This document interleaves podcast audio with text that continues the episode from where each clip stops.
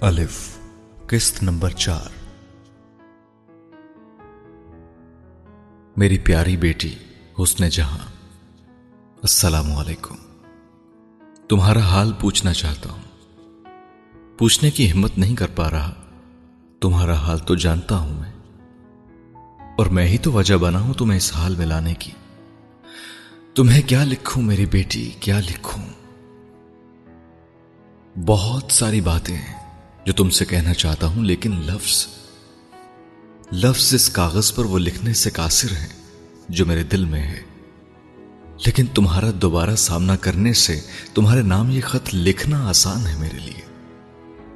تم سے کیا کہوں؟ کہ میں شرمندہ ہوں یا یہ اعتراف کروں کہ میں گناہ گار ہوں؟ کیا کہوں تم سے حسن جہاں کہ تمہارا وہ گھاؤ بھر جائے جو میرے ہاتھوں لگا؟ اور تم مجھے معاف کر سکو۔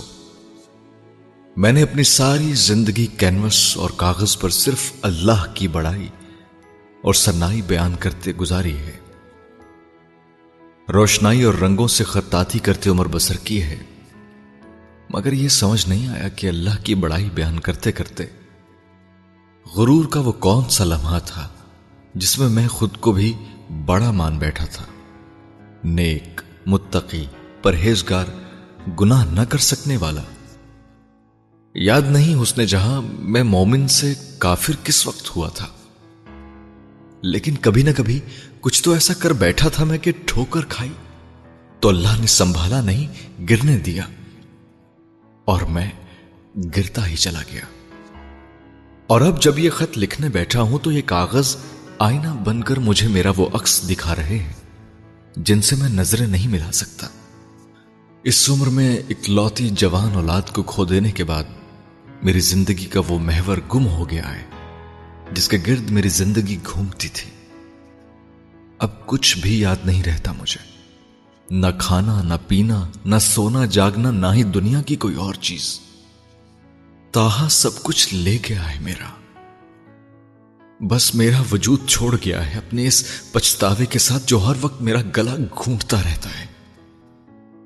میری سمجھ میں نہیں آتا کہ اب اس پچھتاوے کا کروں کیا اور اس وجود کا مصرف کیا رہ گیا ہے۔ وہ خطاطی جو کئی نسلوں سے خون کی طرح ہماری رگوں میں بہتی آئی تھی تاہا کے جانے کے بعد سوکھنے لگی ہے۔ اب میری اگلی نسلوں میں کوئی اللہ کی کبریائی اور بڑائی بیان کرنے والا نہیں آئے گا۔ یہ میری سزا ہے۔ میرے غرور کی۔ میں اس کی شکایت کسی سے نہیں کر سکتا۔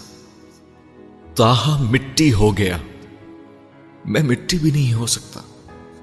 اس دنیا سے جانے کی باری میری تھی، مہلت اس کو نہیں ملی۔ اس عمر میں جو غم میرے حصے میں آیا ہے، وہ جھیلا نہیں جا رہا۔ یہ جو گھر ہے، جس میں میں رہتا ہوں، یہاں کی ہر شے، ہر دیوار کے ساتھ اس کی یادیں لپٹی ہیں۔ میں ہر روز صبح اس کی یادوں کو درختوں کی بڑی ہوئی شاخوں کی طرح کاٹ کر باہر پھینکاتا ہوں۔ وہ رات تک پھر سے اگاتی ہے پرانی یادوں کی رہ جانے والی جڑوں میں سے۔ میں یہ فصل کاٹتے کاٹتے تھکنے لگا ہوں۔ گھر تاہا سے خالی ہو گیا۔ اس کی یادوں سے خالی ہونے کو تیار نہیں۔ وہ تمہارے ساتھ چلا گیا تھا تو اس گھر میں اس کی یادیں اس طرح نہیں اگتی تھیں۔ میری نفرت اور غصہ ہر اگنے والی یاد کو کھا جاتے تھے۔ اب ایسا نہیں ہوتا۔ اب میرے اندر کچھ بھی نہیں رہا۔ فخر، غرور، آن، غصہ سب ختم ہو گیا۔ اگر کچھ بچا ہے تو روشنی کی وہ کرن جو قلب مومن کے نام سے تمہارے گھر کو روشن کیے ہوئے ہے۔ میں ہر وقت اس کے بارے میں سوچتا ہوں جب اپنے اندر باہر ہر طرف اندھیرا ہو جاتا ہے۔ تو اس کے چہرے کی روشنی مجھے راستہ دکھانے لگتی ہے۔ کیا اس کو اپنا یہ بوڑھا دادا یاد آتا ہے؟ مگر میں اسے کیوں یاد آؤں گا؟ میں نے اس کو دیا ہی کیا ہے؟ اس کو پہلی بار دیکھا تو مجھے لگا تاہا کا بچپن لوٹ آیا۔ وہ بچپن میں کلب مومن جیسا ہی تھا۔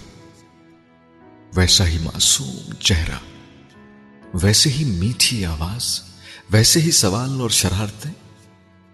پر قلب مومن تو شرارتیں نہیں کرتا، وہ تو بس تاہا کیا کرتا تھا۔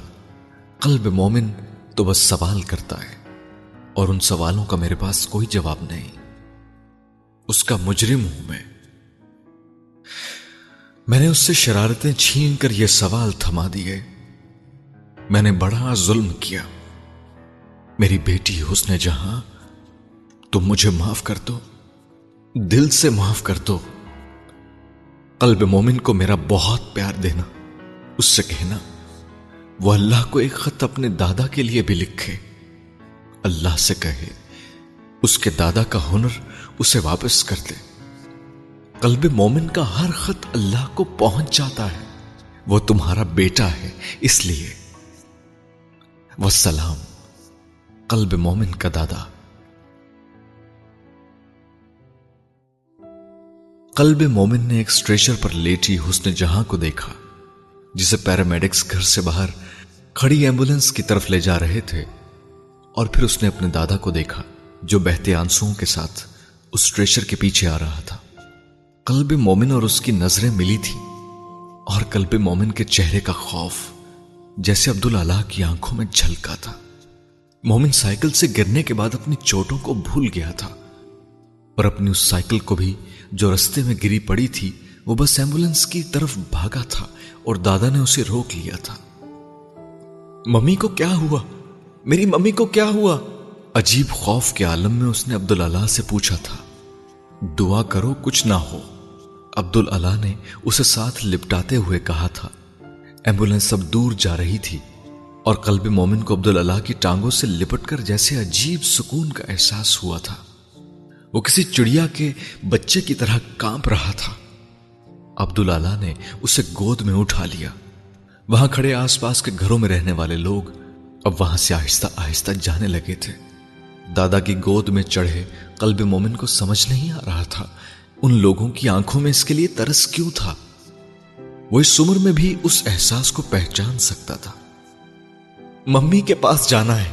اسے ایک دم ماں کی یاد دوبارہ آئی تھی اور تبھی اس نے عبد اللہ کی آنکھوں سے مسلسل بہتے ہوئے آنسو بھی دیکھے تھے۔ وہ شاید اس کی ممی کے لیے رو رہے تھے۔ قلب مومن نے خود ہی سوچ لیا تھا۔ ان آنسو نے قلب مومن کے دل کو جیسے کچھ اور نرم کیا تھا۔ عبد اللہ کے لیے۔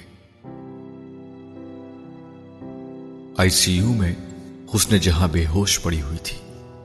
اور عبد اللہ کے ساتھ قلب مومن بھی اسے شیشے سے دیکھ کر بری طرح بے چین ہوا تھا۔ ممی کو کیا ہوا ہے دادا؟ اس نے عبد اللہ کے ہاتھ کو بےتابی سے ہلایا تھا۔ اپنی آنکھوں کو رگڑتے ہوئے عبد اللہ نے اس سے کہا وہ بیمار ہو گئی ہیں۔ اسے بتاتے ہوئے ان کی آواز بھر آئی۔ قلب مومن نے اس بار ان آنسوں پر غور کیا۔ آپ کیوں رو رہے ہیں؟ اس بار وہ جیسے پوچھے بغیر نہیں رہ سکا۔ مجھ سے گناہ ہو گیا ہے مومن۔ عبد اللہ کا جیسے حوصلہ جواب دیا تھا۔ مومن کو یکدم یاد آیا، اس کی ماں نے بھی تو کسی گناہ کی بات کی تھی، جس کو اس کے باپ نے معاف نہیں کیا تھا، اور اب دادا بھی کسی گناہ کی بات کر رہے تھے۔ ممی نے کہا تھا ان سے بھی کوئی گناہ ہوا تھا۔ اس نے بے اختیار عبد اللہ سے کہا، نہیں، تمہاری ممی نے کوئی گناہ نہیں کیا مومن۔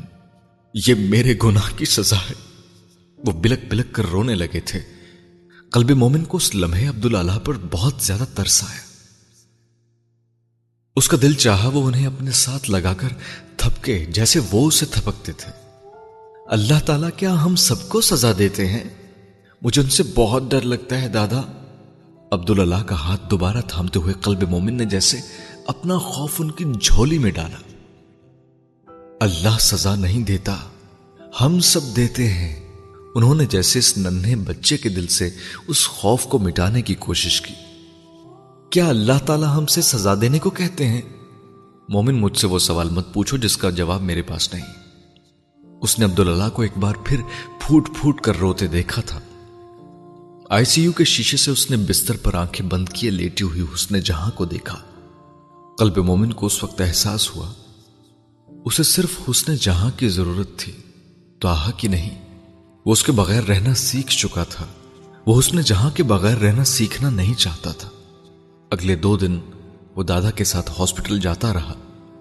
اور پھر اس نے بلاخر حسن جہاں کو آنکھیں کھولتے دیکھ لیا تھا۔ لیکن یہ وہ آنکھیں نہیں تھی جنہیں وہ ہمیشہ سے دیکھتا آیا تھا۔ یہ آنکھیں خالی تھی ان میں کچھ بھی نہیں تھا۔ اس آٹھ سال کے بچے نے وہ تبدیلی محسوس کی تھی اور بڑی شدت سے کی تھی۔ کچھ ہوا تھا اس کی ماں کو، مگر کیا ہوا تھا؟ یہ وہ جان نہیں پا رہا تھا۔ ممی، آپ ٹھیک ہو گئی میں نے اتنی دعائیں کی تھی اس نے حسن جہاں کو لپٹ کر جیسے اس میں وہی گرمی، وہی تمازت ڈھونڈنے کی کوشش کی تھی۔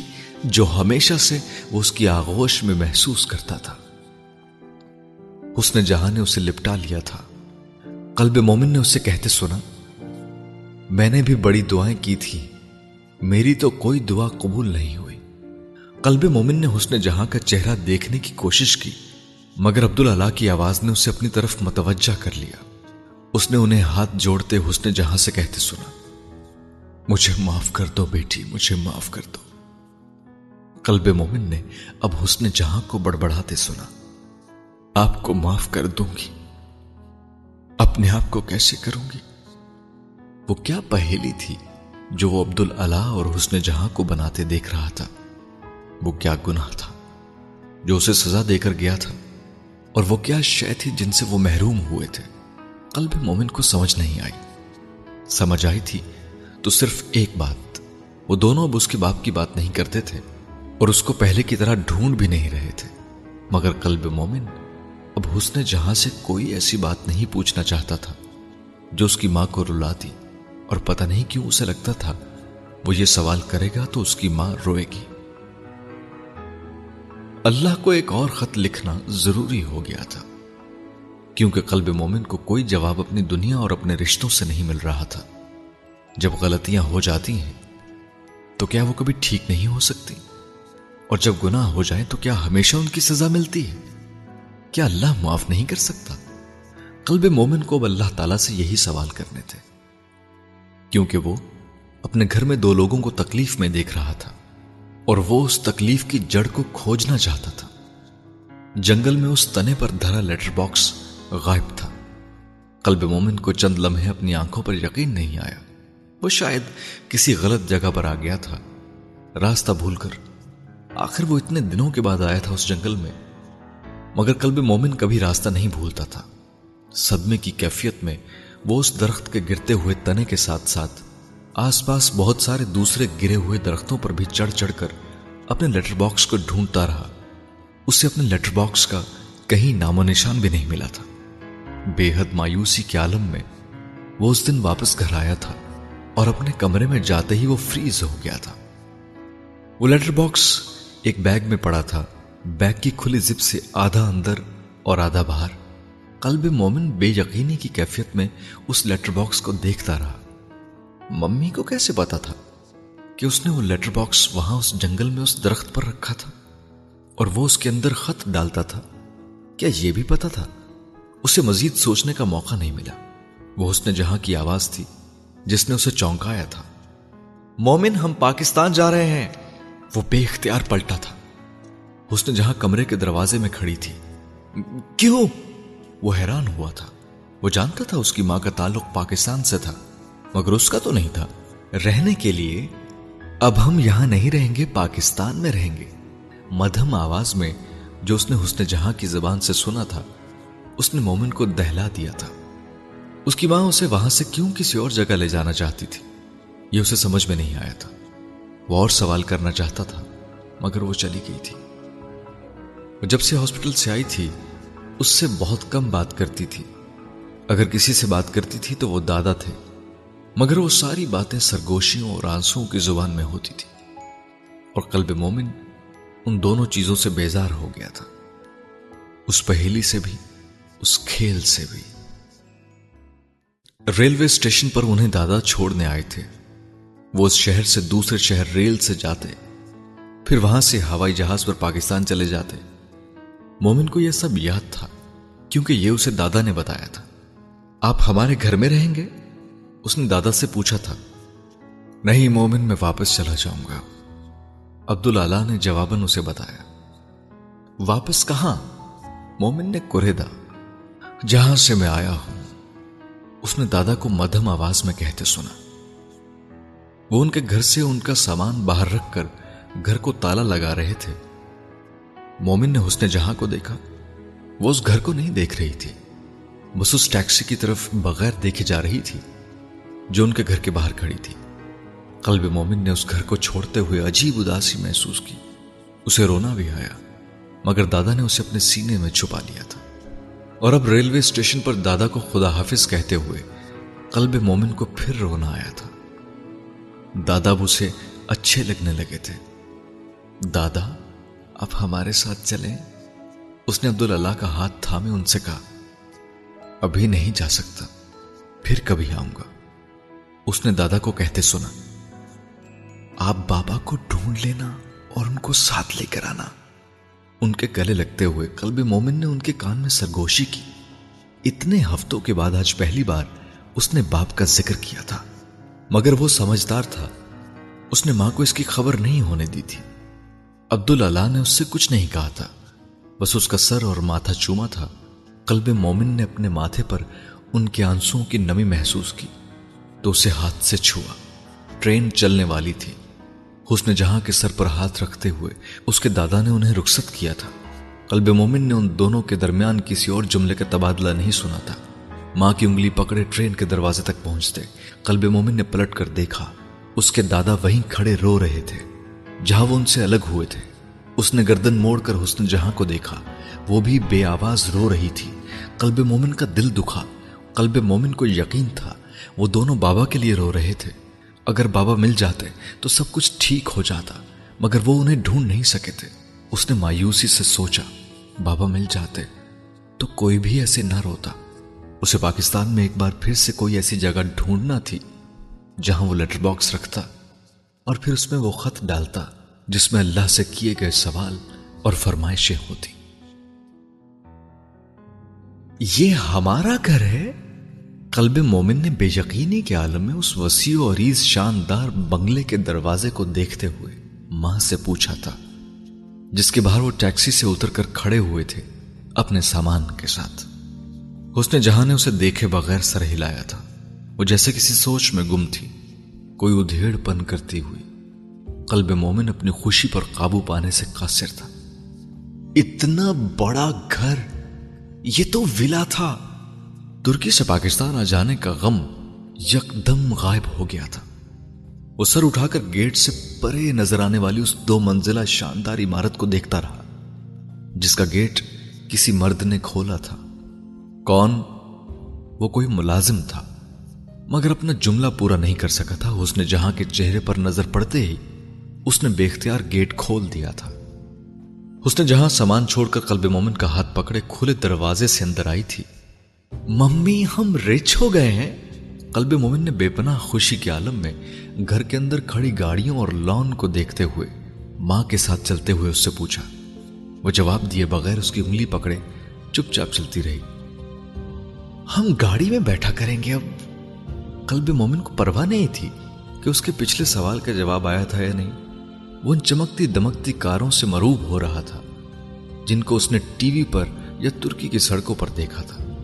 اس نے جہاں اب اس کا ہاتھ پکڑے، اسے گھر کے اندر لے آئی تھی۔ اور قلب مومن نے پہلی بار اس گھر کی دیواروں پر جگہ جگہ حسن جہاں کی تصویریں لگی دیکھی تھی۔ بے حد بھڑکیلے کپڑوں میں، میک اپ سے لتھڑے ہوئے چہرے کے ساتھ عجیب عجیب پوز اور پوسچرز میں ایک لمحے کے لیے اسے لگا وہ اس کی ممی نہیں ہو سکتی۔ اس کی ممی تو کبھی بھی ایسے کپڑے نہیں پہنتی تھی اور ڈانس تو کبھی نہیں کر سکتی اس طرح۔ ممی، یہ آپ کی تصویریں ہیں۔ وہ حسن جہاں سے جیسے کوئی تصدیق چاہتا تھا۔ حسن جہاں نے اس کے سوال کا جواب نہیں دیا تھا۔ وہ ان بہت سارے لوگوں کی طرح متوجہ تھی جو اس لاؤنج میں بیٹھے تھے، جس میں وہ داخل ہوئے تھے اور انہیں دیکھ کر جیسے وہ سب ہکا بکا ہو گئے تھے۔ اماں میں آ گئی۔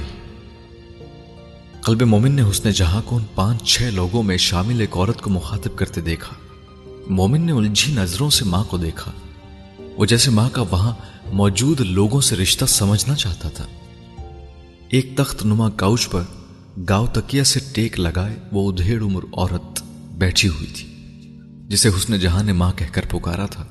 اور جس کے سامنے وہ اب قلب مومن کے ساتھ مجرمانہ انداز میں سر جھکائے کھڑی تھی۔ آنا ہی تھا تو نے حسن جہاں۔ آنا ہی تھا تو مجھے اعلان کر کے کیا بتا رہی ہے۔ اس عورت نے آلتی پالتی مارے بیٹھے بیٹھے اپنا گاؤں تک کیا سیدھا کیا۔ اس کی کاٹ دار نظریں قلب مومن پر ایک لمحے کے لیے ٹکی تھی۔ پھر دوبارہ حسن جہاں پر چلی گئی تھی۔ اب آ گئی ہے تو بیٹھ جا۔ پانی پلائی سے۔ اسی عورت نے اگلا جملہ حسن جہاں سے بولتے بولتے کسی ملازم سے بات کی تھی۔ حسن جہاں مکانکی انداز میں ایک صوفے پر بیٹھ گئی تھی۔ قلب مومن کو اس نے اسی صوفے پر ساتھ بٹھا لیا تھا۔ قلب مومن نے باری باری ان سب لوگوں کو دیکھنا شروع کیا جو وہاں کھڑے تھے۔ ان سب کی خاموشی اور آنکھوں میں اس نے اپنی ماں کے لیے ایک ہی تاثر دیکھا تھا۔ نفرت کا۔ قلب مومن کا دل یکدم گھبرایا تھا۔ وہ شاندار گھر اسے اچھا نہیں لگا تھا۔ نہ ہی وہاں موجود لوگ۔ ان میں سے کسی کی توجہ قلب مومن پر نہیں تھی۔ ممتاز نے حسن جہاں بنایا اور تو چلی تھی حسنہ بننے۔ قلب مومن نے اسی عورت کو تیز تل خنداز میں عجیب ہنسی کے ساتھ اپنی ماں کو کہتے سنا۔ اس نے ماں کا چہرہ دیکھا۔ وہ سر جھکائے بیٹھی تھی۔ اس کے چہرے پر کچھ بھی نہیں تھا۔ خود غرضی دیکھیں اما اس کی۔ ہمارا نہیں سوچا اس نے۔ اس بار قلب مومن نے ایک اور مرد کو بلند آواز میں کہتے سنا تھا۔ ہم مرتے جیتے اس نے پرواہ نہیں کی۔ وہ وہاں کھڑی ایک اور لڑکی تھی جس کی شکل اس کی ماں سے ملتی تھی۔ قلب مومن نے اس کی بات سنتے ہوئے غور کیا۔ پرواہ کیوں کرتی یہ؟ یہ تو پیار کر رہی تھی۔ پیار بڑا ہوتا ہے۔ ماں باپ بہن بھائی سے بھی بڑا۔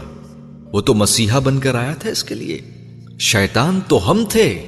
کیوں اس نے جہاں؟ قلب مومن نے ایک بار پھر اس ادھیڑ عمر کی عورت کو کہتے سنا۔ وہ اپنے ہاتھ سے اپنی ہتھیلی پر کچھ رکھ کر دوسرے ہاتھ کی ہتھیلی سے اسے مسلتے ہوئے منہ میں ڈال رہی تھی۔ اس کی موٹی موٹی آنکھیں سیاہ کاجل کے ساتھ۔ اس وقت بے حد خوفناک لگی تھی مومن کو۔ اور اس کے ہونٹوں اور دانتوں دونوں کو عجیب سا لال رنگ لگا ہوا تھا۔ قلب مومن اسے بغور دیکھ رہا تھا۔ وہ اس کی نانی تھی۔ اس نے جہاں نے ایک بار اسے بتایا تھا کہ چاند کی بڑھیا کی طرح اس کی بھی ایک نانی تھی جو دور دیس میں رہتی تھی۔ مگر قلب مومن نے جو تصور اپنی اس نانی کا بنایا تھا، وہ ممتاز جہاں جیسا نہیں تھا۔ ایسے تو کوئی سوتےلے رشتوں کے ساتھ نہیں کرتا۔ جس طرح اس نے سگے رشتوں کے ساتھ کیا۔ کاروبار شروع کیا تھا میں نے، اور یہ اس وقت بھاگ گئی۔ میرا کاروبار ڈبو گئی۔ قلب مومن نے اسی مرد کو دوبارہ بلند آواز میں کہتے سنا، جس نے پہلے اس کی ماں کو ملامت کی تھی۔ عجیب بے چینی کے ساتھ اس نے حسن جہاں کو دیکھا تھا، وہ ویسے ہی بیٹھی تھی خاموش، سر جھکائے، خشک آنکھوں کے ساتھ۔ مومن بے قرار ہوا۔ اس کی ماں کو بولنا چاہیے تھا، کچھ کہنا چاہیے تھا۔ اس طرح کیوں اسے برا بھلا کہہ رہے تھے وہ سب لوگ؟ وہ ماں کو جھنجھوڑنا چاہتا تھا۔ مجھے فلم میں کام دلوانا تھا، پر نہیں، باجی کو کیا؟ بس خود نمبر ون رہتی، اپنا سکہ چلتا رہتا، بہن جائے بھاڑ میں۔ اب وہ لڑکی تلخی سے کہہ رہی تھی، قلب مومن نے حسن جہاں کا ہاتھ اپنے دونوں ہاتھوں میں لے لیا۔ وہ ماں کو ان سب کی باتوں سے بچانے کے لیے فی الحال صرف یہی کر سکتا تھا۔ کیسی کیسی منتیں کی تھی میں نے، ماں کی سالوں کی محنت کو پیار کی بھٹی میں نہ جھونک۔ نمبر ایک ہرن بنا کر راج کروا رہی تھی ممتاز، کروڑوں مردوں کے دلوں پر اور دماغوں پر۔ پر اس کو چاہیے تھا ایک مرد کے نام کا پٹا۔ اور یہ بچہ، اب ممتاز کیا کرے تیرا؟ اچار ڈالے۔ اما میں آ گئی۔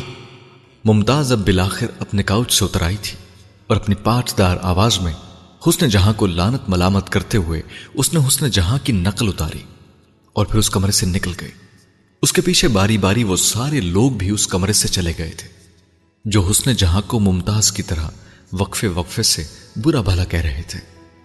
عجیب خاموشی تھی جو ان سب کے جانے کے بعد وہاں آئی تھی۔ اور اسی خاموشی میں اس کمرے کے دروازے پر قلب مومن نے پہلی بار اس شخص کو نمودار ہوتے دیکھا جو جب ان کے ترکی والے گھر آیا تھا، تو ان کی زندگی تباہ کر کے چلا گیا تھا۔ قلب مومن کی آنکھوں میں اس کا چہرہ نقش تھا۔ وہ اتنے عرصے بعد بھی اسے پہلی نظر میں پہچان گیا تھا۔ کسی تعارف کے بغیر وہ شخص بلی کی طرح دبے قدموں اندر آیا تھا۔ اور اندر آتے ہی اس کی نظریں صرف حسن جہاں پر تھی وہ سیدھا اس کے سامنے آیا تھا۔ پھر مومن نے اسے اپنے سامنے کھڑے ہوتے دیکھا۔ وہ حسن جہاں کی ٹھوڑی کو اپنے ہاتھوں سے اوپر اٹھا رہا تھا۔ حسن جہاں اور اس کی نظریں ملی تھی مومن کا دل چاہا۔ وہ اپنی ماں کی ٹھوڑی کے نیچے ٹیکے اس ہاتھ کو جھٹ گئے۔ مگر اس کی ماں اس شخص کی آنکھوں میں آنکھیں ڈالے دیکھ رہی تھی۔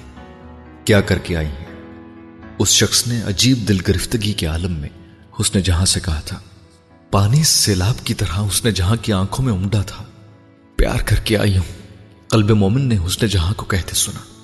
اس نے بہتے آنسو کے ساتھ اپنی ماں کو ہنستے دیکھا۔ وہ اب اس شخص سے لپٹی رو رہی تھی۔ وہ شخص بھی رو رہا تھا۔ صرف قلب مومن تھا جس کا دل اس وقت ببول کا کانٹا بن گیا تھا۔ کسی چیز نے جیسے مومنا کے پیٹ میں مکہ مارا تھا۔ وہ داؤد رقصہ سے پوچھنا چاہتی تھی کہ وہ اسے وہاں کیوں لائے تھے؟ مگر اس کی زبان پر وہ سوال نہیں آ رہا تھا۔ وہ علم اور لا علمی کے درمیان جھولنے کی اس کیفیت سے جیسے باہر نکل آنے کی ضرورت نہیں کر پا رہی تھی۔ اس کی آنکھوں کے سامنے جہانگیر کا چہرہ آ رہا تھا۔ درد پیٹ سے پسلیوں کی طرف چلا گیا تھا۔ اس نے یاد ہونے کے باوجود انگلیوں کی پوروں پر وہ دن گنے جتنے دنوں سے اس نے جہانگیر کی آواز نہیں سنی تھی۔ چار دن۔ اور ان چار دنوں میں اسے اگر کچھ ہوا تھا تو اسے پتا کیوں نہیں چلا تھا؟ اس کی سانسیں کیوں نہیں رکی تھی؟ اس کا دل کیوں نہیں رکا تھا؟ مومنا برابر بیٹھی اکثر نے اس کا نام پکارا۔ اس نے مکانے کی انداز میں گردن موڑ کر اسے دیکھا۔ اکثر یکدم اس سے لپٹ کر رونے لگی تھی۔ جہانگیر، اس نے بس ایک لفظ کہا تھا۔ مومنا نے ایک بھی نہیں۔ سارے انداز قیافے اس کی پوروں پر تھے۔ وہ جہانگیر کا نام بھی نہ لیتی، تو بھی وہ جان گئی تھی وہ کہاں تھا۔ گاڑی کی پچھلی سیٹ پر وہ کسی بدھ کی طرح بیٹھی رہی اور اکثر اس سے لپٹی روتی رہی اور مومنہ سلطان اسے دیکھتی رہی، اسے رونا نہیں آ رہا تھا۔ آنسوں کو کچھ ہو گیا تھا۔ وہ خشک نہیں ہوئے تھے، بہنا بھول گئے تھے۔ داؤد نے اس کی طرف کا دروازہ کھول دیا تھا۔ اکثر اس سے الگ ہو گئی۔ مومنہ مکانے کی انداز میں کھلے دروازے سے باہر آئی تھی۔ مکانے کی انداز میں ہی اس نے مردہ خانہ کی طرف چلنا شروع کر دیا۔ اکثر نے اس کا ہاتھ پکڑنا چاہا۔ اس نے پکڑنے دیا۔ داؤد ساتھ پیچھے آیا تھا۔ مردہ خانہ کے دروازے سے باہر برامدے کی سیڑھیوں میں اس نے دیوار سے ٹیک لگائے زمین پر بیٹھے۔ سوریا اور سلطان کو دور سے دیکھ لیا تھا۔ تمہارے جانے کے بعد اگلے دن طبیعت خراب ہونا شروع ہوئی اس کی۔ لیکن وہ کہہ رہا تھا، تم کو نہ بتائے آنٹی نے مجھے فون کیا تھا۔ ہم بڑی جگہ لے کر پھرتے رہے اسے، لیکن اس کی حالت خراب ہوتی گئی۔ دونوں گردوں نے کام کرنا چھوڑ دیا تھا۔ کل وہ اکثر نے بات مکمل نہیں کی۔ اس سے آگے جو کہنا تھا وہ مومنہ جانتی تھی۔ مگر اب جیسے وہ یہ سننا ہی نہیں چاہتی تھی۔ سوریا اور سلطان نے اسے دور سے دیکھ لیا تھا۔ سلطان اٹھ کر کھڑا ہو گیا تھا۔ وہ بلند آواز میں رو رہا تھا۔ یوں جیسے کوئی بچہ کسی بڑے کو دیکھ کر تسلی چاہنے والے انداز میں روتا تھا۔ مومنہ نے سوریا کو دیکھا۔ وہ وہیں بیٹھی تھی، دیوار کے ساتھ گم سن مومنہ کو دیکھ کر بھی نہیں اٹھی تھی۔ لاش نہیں دے رہے۔ کہتے ہیں پہلے ہسپتال کے بل کلیئر کرو۔ اپنی آنکھیں رگڑتے روتے ہوئے اس سے لپٹے سلطان نے اس سے کہا تھا۔ مومنہ سلطان کئی سالوں سے اس گھر کا کمانے والا مرد تھی اور زندگی میں کبھی اسے اپنے اس رول پر رنج نہیں ہوا۔ اس وقت وہاں کھڑے، اسے زندگی میں پہلی دفعہ اس نے خواہش کی تھی۔ یہ کمانے والی ذمہ داری کاش کبھی اس کے کندھوں پر نہ ہوتی۔ کوئی اور ہوتا۔ اسے نبھانے والا۔ کوئی اور، جیسے جہانگیر۔ اس کی سوچوں کو جیسے بریک لگا تھا۔ جہانگیر کا نام جیسے اسے ایک بار پھر ہوش میں لے آیا تھا۔ انکل، میں مل چکا ہوں اندر فائنانس والوں سے، آپ پریشان نہیں ہو ہو جائے گا کچھ نہ کچھ۔ داؤد نے سلطان کو تسلی دی تھی۔ مومنہ باپ سے الگ ہوئی۔ رونے سے زیادہ بڑے کام کرنے تھے اسے۔ رونے کے لیے تو زندگی پڑی تھی۔ ابا، میں کرتی ہوں کچھ۔ مومنہ نے مدھم آواز میں باپ سے نظریں ملائے بغیر کہا، روتے بلکتے سلطان کو عجیب قرار ملا۔ مومنہ جب بھی یہ جملہ بولتی تھی، کچھ نہ کچھ کر ہی لیتی تھی۔ وہ سریا کے پاس نہیں گئی، صرف اسے دیکھ کر ہی رہ گئی تھی۔ سوریا نے بھی اس سے بات کرنے کی کوشش نہیں کی۔ کتنا بل ہے؟ مومنہ نے پلٹ کر داؤد سے پوچھا۔ پونے تین لاکھ کیسے بنا دیا آپ نے بل؟ وہ بل کی رقم سن کر کر راہ کر رہ گئی تھی۔ وہ اکسا اور داؤد کے ساتھ اس وقت بلز لیے ایڈمن آفس میں تھے اور وہاں موجود ڈاکٹر ان سے بحث کر رہا تھا۔ دیکھیں یہ پرائیویٹ ہاسپٹل ہے۔ اس شہر کا سب سے بہترین ہاسپٹل۔ آئی سی یو میں رکھا۔ آپ کے پیشنٹ کو ڈائلسس ہوتا رہا۔ میڈیسنز اور انجیکشنز دیے جاتے رہے۔ آپ کو سارا بریک ڈاؤن بل میں مل جائے گا۔ وہ بڑے مشینی انداز میں انہیں تفصیلات بتا رہا تھا۔ میں کلیئر کروں گی سارا بل۔ لیکن ابھی نہیں کر سکتی۔ آپ اسے لے جانے دیں۔ میں یہ سارا بل کلیئر کر دوں گی۔ مومنہ نے منت والے انداز میں کہا تھا۔ مجھے آپ سے ہمدردی ہے، لیکن یہ میرا ہاسپٹل نہیں ہے۔ میں بھی ملازم ہوں یہاں۔ بل کلیئر ہوئے بغیر لاش آپ کے حوالے نہیں کر سکتا۔ ڈاکٹر نے بڑی نرمی، لیکن بڑی صاف گوئی سے اسے کہا تھا۔ جہانگیر کے نام کی جگہ لاش کا لفظ سن کر مومنہ کچھ دیر کے لیے عجیب سکتے میں آئی تھی۔ آپ ہمیں زیادہ نہیں، بس تین چار دن کی مہلت دے دیں۔ میں گارنٹی کے طور پر اپنی گاڑی رکھوا جاتا ہوں یہاں۔ داؤد نے اس بار مداخلت کرتے ہوئے ڈاکٹر سے کہا تھا۔ دیکھیں آپ میری پوزیشن سمجھیں۔ یہ ہاسپٹل اس طرح کی ڈیلنگز نہیں کرتا اور یہ گارنٹیز نہیں لیتا۔ آپ لوگ کسی سے لون لے لیں، ہم اور ٹائم دے دیتے ہیں آپ کو۔ ڈاکٹر نے اپنے سامنے رکھی ایک فائل کو بند کرتے ہوئے کہا تھا۔ اور ٹائم دیں گے لیکن اسے لے جانے نہیں دیں گے؟ اس بار اکسا نے کہا تھا۔ ڈاکٹر چپ رہا۔ مومنہ کو یکدم ہوش آیا تھا۔ اپنا بیگ کھول کر اس نے وہ لفافہ ڈھونڈنا شروع کیا تھا۔ جس میں اس فلم کا ایڈوانس چیک تھا، لفافہ مل گیا تھا۔ یہ یہ ایک لاکھ کا چیک ہے۔ آپ اس وقت یہ لے لیں۔ باقی بھی کل پرسوں تک دے دیتی ہوں۔ اس نے لفافے سے وہ چیک نکال کر ڈاکٹر کی میز پر رکھا تھا۔ یہ چیک آپ کے نام ہے۔ ہاسپٹل اس کا کیا کرے گا؟ اور ہم لوگ ویسے بھی چیک میں نہیں، کیش میں پیمنٹ لیتے ہیں۔ اس ڈاکٹر نے چیک پیچھے کھسکاتے ہوئے اس سے کہا تھا۔ آپ افورڈ نہیں کر سکتے تھے یہ ہاسپٹل۔ آپ کو لانا ہی نہیں چاہیے تھا۔ یہ چند لاکھ تو بہت معمولی رقم ہے۔ یہاں تو اس سے بھی زیادہ رقم کے بلز لوگ ایک بھی سوال کے بغیر پے کر کے جاتے ہیں۔ اس ڈاکٹر نے جیسے ان کو ان کی حیثیت کا احساس دلایا تھا۔ زندگی بچانے کے لیے لائے تھے، کسی بھی قیمت پر مل جاتی۔ وہ آپ نے بچائی نہیں، مرنے کے لیے تھوڑی لائے تھے۔ مومنہ کی آواز پہلی بار بھر آئی تھی۔ اسے پہلی بار لگا وہ رو دے گی اگر آنسو اس کی آواز کو ہلا گئے تھے۔ اس کی آنکھوں کو چھونے کی کوشش نہیں کی انہوں نے۔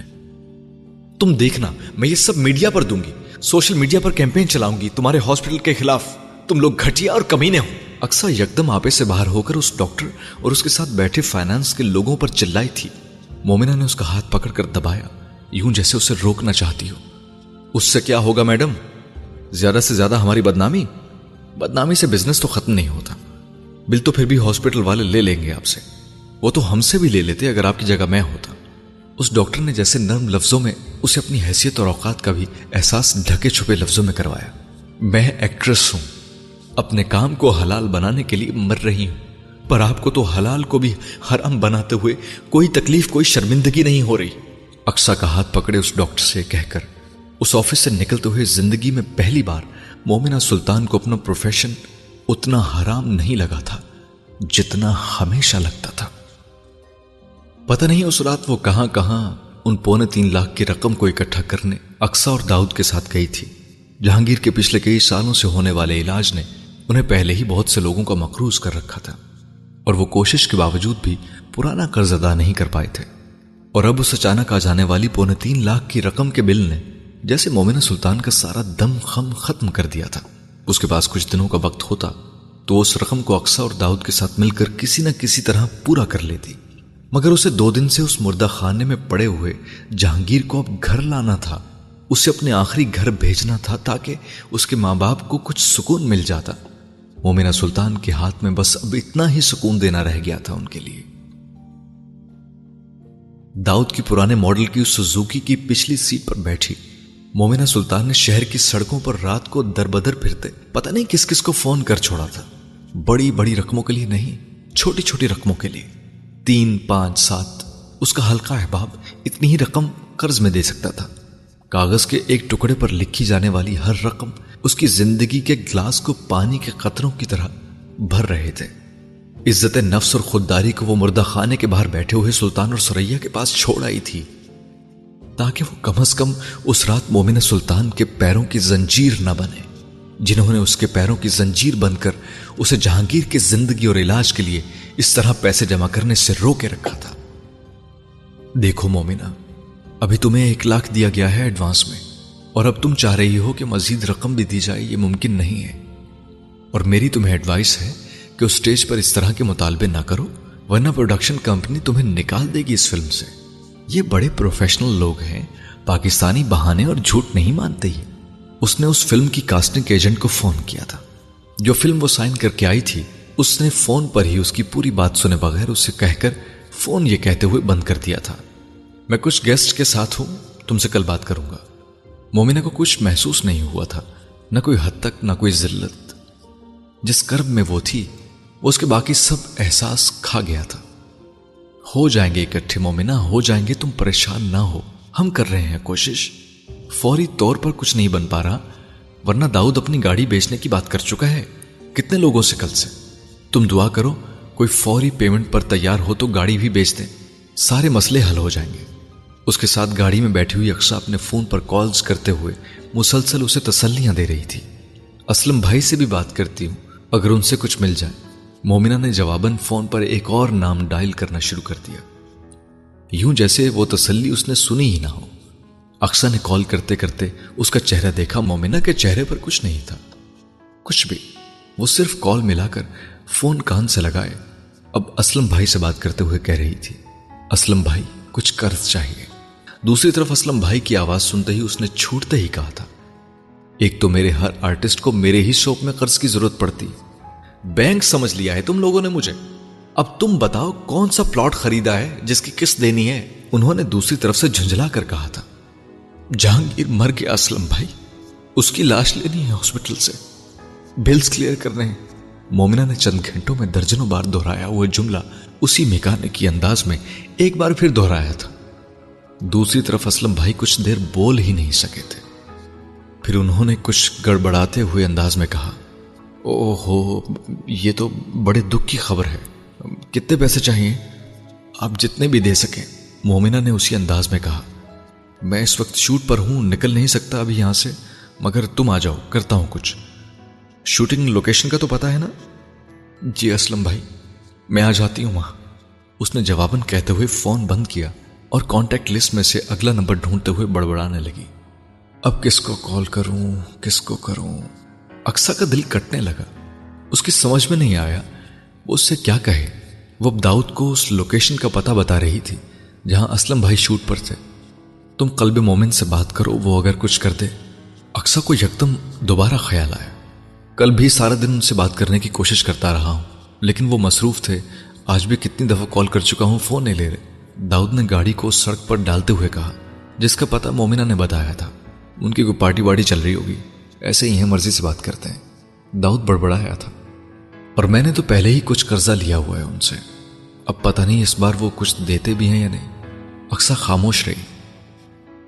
اس ایڈریس پر پہنچتے ہی مومنہ میکانے کی انداز میں گاڑی کا دروازہ کھول کر نیچے اتر کر چلی گئی تھی۔ یہ رو کیوں نہیں رہی؟ داؤد نے دور جاتی مومنہ کو دیکھ کر مسترب انداز میں اکسا سے کہا تھا، حوصلہ دکھا رہی ہے۔ اکثر نے ناک ٹیشو سے رگڑتے ہوئے بھرائی ہوئی آواز میں کہا، اتنے حوصلے کا کیا کرنا ہے اس نے؟ اس سے کہو کہ روئے۔ داؤد نے جواباً اس سے کہا تھا۔ وہ دس منٹ بعد دوبارہ نمودار ہوئی تھی۔ گاڑی میں بیٹھتے ہی اس نے ہاتھ میں پکڑا لفافہ اکثر کو دیتے ہوئے کہا، یہ دس ہزار ہے سات ہزار جبار بھائی بھی دیں گے، ان کا گھر اسی لین میں ہے۔ اس نے ہاتھ سے داؤد کو سمجھانے کی کوشش کی تھی۔ اکثر نے یکدم اس کا ہاتھ پکڑ لیا۔ مومنہ نے چونک کر اسے دیکھا۔ تم رو لو مومنہ۔ اکثر کو چند لمحے دیکھتی رہی، پھر اس نے کہا، پیسے پورے ہو جائیں، پھر رو لوں گی۔ اکثر سے اس نے اپنا ہاتھ چھڑا لیا تھا۔ اللہ ناس مارے ان ہسپتال والوں کا۔ دیکھنا کیسے کیڑے پڑیں گے انہیں۔ جھومر نے تقریباً روتے ہوئے اپنے دوپٹے سے اپنی آنکھیں رگڑتے ہوئے سلطان سے کہا، سلطان رات کے اس پہر اپنی گلی سے پیسے اکٹھے کرنے آیا تھا۔ لاکھ کیڑے پڑ جائیں جھومر، میرا جہانگیر تو نہیں آئے گا۔ سلطان نے روتے ہوئے اس سے کہا تھا۔ جھومر نے دوپٹے کے پلو سے بندھے پیسے کھول کر نکالتے ہوئے سلطان کو تسلی دی۔ بس کر سلطان بھائی، یہ پندرہ سو رکھ لے۔ میں نکلتی ہوں ابھی پھر رات کو۔ جو کمائی ہوتی ہے وہ بھی لا کر دیتی ہوں تجھے۔ ہسپتال میں ہی آ کے دے جاتی ہوں۔ تو اب وہیں رہے جھومر نے سو سو کے خستہ حال نوٹ اس کی مٹھی میں دباتے ہوئے کہا، تیرا شکریہ کیسے ادا کروں جھومر؟ سلطان نے سسکیاں لیتے ہوئے اس سے کہا تھا۔ اتنے سالوں میں جھومر اور اس کے درمیان کبھی شکریہ کی نوبت نہیں آئی تھی۔ ہمیشہ تو تڑاک اور گالم گلوچ میں ہی بات ختم ہوتی تھی۔ وہ اکثر اس سے میک اپ کراتا اور بغیر پیسے دیے نقص نکالتا چلا جاتا۔ یا سلطان اس کا مذاق اڑاتا تو وہ گلی میں کھڑا ہو کر اس کے پورے خاندان کو کوستا مومنہ باجی کے علاوہ جس کا وہ فین تھا۔ اور آج وہ جہانگیر چلا گیا تھا۔ تو جیسے سب کی طرح وہ بھی مرہم رکھنے چلا آیا۔ چھوڑ سلطان بھائی، میرا تو جنازہ بھی جائز نہیں، پر جن کا جائز ہے ان کا تو جنازہ ہو۔ میں آتی ہوں پھر۔ وہ کہتے ہوئے اسی طرح مٹکتا ہوا چلا گیا تھا۔ سلطان کو اس لمحے جھومر کے سامنے وہ پورا معاشرہ ہجڑا لگا۔ جس کا وہ حصہ تھا۔ مومنہ نے سوریا کو چونک کر دیکھا۔ وہ دیوار سے ٹیک لگائے، یکدم کچھ گنگنانے لگی تھی۔ مومنہ اور اقسا ابھی کچھ دیر پہلے ہی واپس ہاسپٹل آئی تھی اور داؤد پونے تین لاکھ میں سے باقی رہ جانے والی پچاس ہزار کی رقم کسی سے مانگنے گیا تھا۔ سلطان واہ نہیں تھا۔ اور وہ اور اقسا برامدے کی زمین پر بیٹھے اکٹھے ہونے والے سارے لفافوں اور نوٹوں کو ایک آخری بار دوبارہ گن رہی تھی یوں جیسے کوئی سلامی کے لفافوں سے نوٹ نکال نکال کر گنتا ہے۔ سوریا اسی طرح ان سے بے نیاز برامدے کی دیوار کے ساتھ سر ٹکائے گنگنانے لگی تھی۔ وہ ایک لوری تھی۔ مومنہ اور اکسا نے ایک دوسرے کو دیکھا۔ پھر مومنہ اپنی گود میں رکھے ہوئے سارے نوٹ اکسا کی گود میں ڈال کر اٹھ کھڑی ہوئی۔ اما کیا گا رہی ہیں آپ؟ سوریا کے پاس بیٹھ کر اس نے سوریا کا ہاتھ پکڑ کر پوچھا تھا۔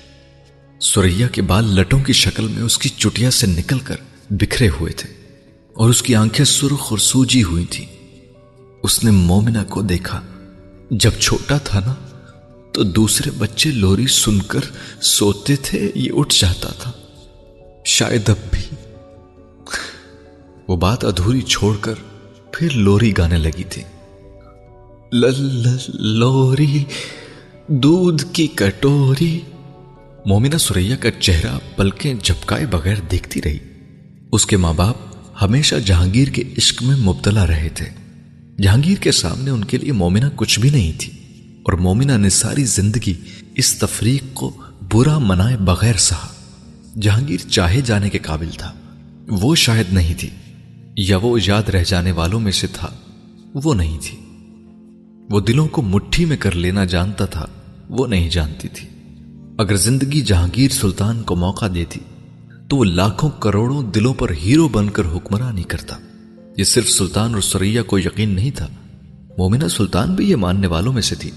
اور اگر سب کچھ ویسا ہوتا تو وہ بڑی خوشی سے جہانگیر کے سائے میں زندگی گزار لیتی۔ اس کے لیے تالیاں بجاتے ہوئے، اس کی کامیابیوں اور فتوحات کو اپنا مانتے ہوئے اس کی ناموری پر راضی۔ مگر یہ سب کچھ زندگی نے ہونے نہیں دیا تھا۔ یہ شاید موت نے سوریا کا چہرہ دیکھتے ہوئے وہ وہ الفاظ ڈھونڈتی رہی جن سے وہ سوریا کو یہ سمجھا سکتی کہ وہ وہ لوری نہ گائے۔ جہانگیر اب کبھی نہیں اٹھے گا۔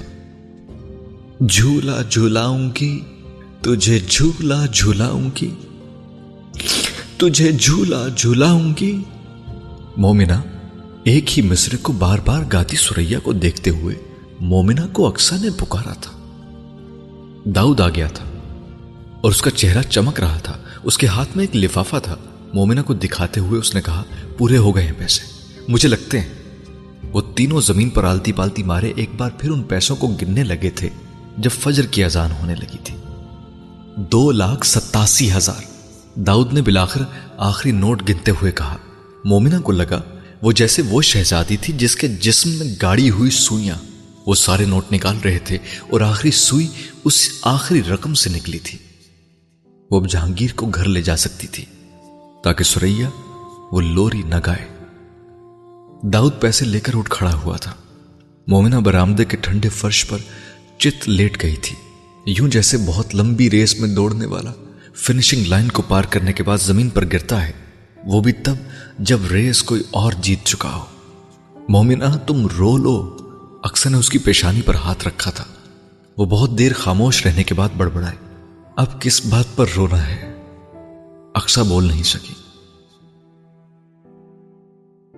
قلب مومن نے نیہا کو اپنے کسی کلائنٹ کے ساتھ اپنے بوتیک اسٹوڈیو میں بیٹھے دیکھا۔ وہ اس کے ساتھ اس کا برائڈل ڈسکس کر رہی تھی۔ قلب مومن ٹہلتے ہوئے ڈسپلے پر لگے برائڈلز دیکھنے لگا تھا۔ نیہا نے اسے دیکھ لیا تھا، لیکن وہ مکمل طور پر اسے نظر انداز کرتے ہوئے اپنے کام میں مصروف رہی اس کے بوتیک اسٹوڈیو کا وہ حصہ جو آفس کے طور پر استعمال ہو رہا تھا، گلاس پارٹیشن سے بوتیک کے باقی حصے سے الگ کیا گیا تھا۔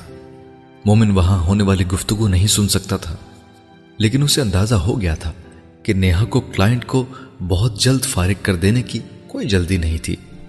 وہ تقریباً دس منٹ وہاں ٹہلتا رہا اور بالآخر جب وہ کلائنٹ باہر نکلی تو وہ آفس میں داخل ہوا تھا۔ اس نے مسکراتے ہوئے نیہا کو گریٹ کیا۔ اس نے جواباً بے تاثر چہرے کے ساتھ اس سے کہا، میں کلائنٹ کے ساتھ میٹنگ میں تھی۔ میں نے تمہیں انٹرپٹ نہیں کیا۔ مومن نے جواباً کہا، وہ اب ایک کرسی سنبھال کر بیٹھ چکا تھا۔ ویٹ کرنا چاہیے تھا۔ تمہیں میں بلاتی تب اندر آنا چاہیے تھا۔ نیہا کا لہجہ ویسے کا ویسا ہی تھا۔ مومن بے اختیار ہنسا اور میز پر دونوں بازو پھیلا کر کچھ آگے جھکتے ہوئے بولا ناراضگی ختم کر دو اب۔ نہیں، میں کیوں ناراض ہوں گی تم سے؟ اور ہوں گی بھی تو تمہیں کیا پرواہ؟ نیہا نے جواباً اسے نروٹھے انداز میں کہا۔ پرواہ ہے تو یہاں بیٹھا ہوں نیہا۔ تم نے زوفی کا میری فلم میں کام کرنا زد کیوں بنا لی اپنی؟ وہ سنجیدہ ہو گیا تھا۔ زد؟ خواہش ہے میری۔ تم زد سمجھ رہے ہو؟ تو ایسا ہی صحیح۔ نیہا نے اسے تیکھے لہجے میں کہا۔ تمہارے اور میرے تعلق میں زوفی نہیں آنا چاہیے۔ مومن کی خفگی بڑی۔ تمہارے اور میرے تعلق میں زوفی نہیں ہے مومن۔ تمہارا مسئلہ یہ ہے کہ تم اپنے علاوہ کسی کو کچھ نہیں سمجھتے۔ تمہاری میں بہت بڑی ہے اور تمہاری ناک اس سے بھی زیادہ۔ اس نے بڑی تلخی سے مومن کو آڑے ہاتھوں لیا تھا۔ وہ بچنے آیا تھا۔ وہ رگیدنے لگی تھی۔ میں ایسا ہی ہوں نیہا میں ہمیشہ سے ایسا ہی تھا۔ آج ایسا نہیں ہوا۔ مومن نے شہد کی طرح اس کے زہریلے جملوں کا گھونٹ بھرا تھا۔ آئی مس جج یو اس کے جملے نے مومن کو تکلیف پہنچائی۔ یو آر ہرٹنگ می اس نے نیہا سے کہا۔ وہ جواباً استحزائیہ انداز میں ہنسی۔ نہیں، یہ کام تو تمہارا ہے۔ کوئی دوسرا کیسے کر سکتا ہے؟ میں تمہیں منانے آیا تھا، آرگو کرنے نہیں۔ مومن اٹھ کر کھڑا ہو گیا۔ اس کی ہمت جیسے جواب دے گئی تھی۔ زوفی تمہاری فلم میں لیڈ کرے گا۔ تو تمہارے اور میرے درمیان سب کچھ ٹھیک ہو جائے گا، ورنہ اٹس آل اوور مومن نے بے یقینی سے اسے دیکھا۔ تمہارے نزدیک زوفی ہمارے رشتے سے زیادہ اہم ہے۔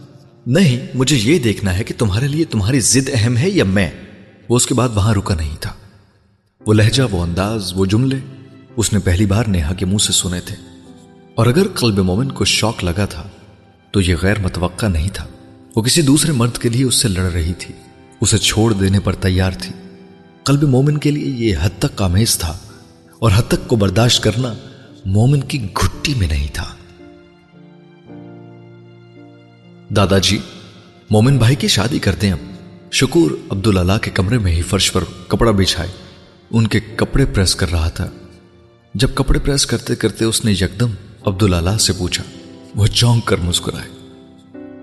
بیٹھے بیٹھائے، تمہیں اس کی شادی کا خیال کیسے آ گیا؟ بس دادا جی جب چوبیس گھنٹے پارٹیاں ہوں اور لڑکیاں آئیں، تو پھر شادی کا مشورہ ہی دے گا نا کوئی بھی شریف آدمی؟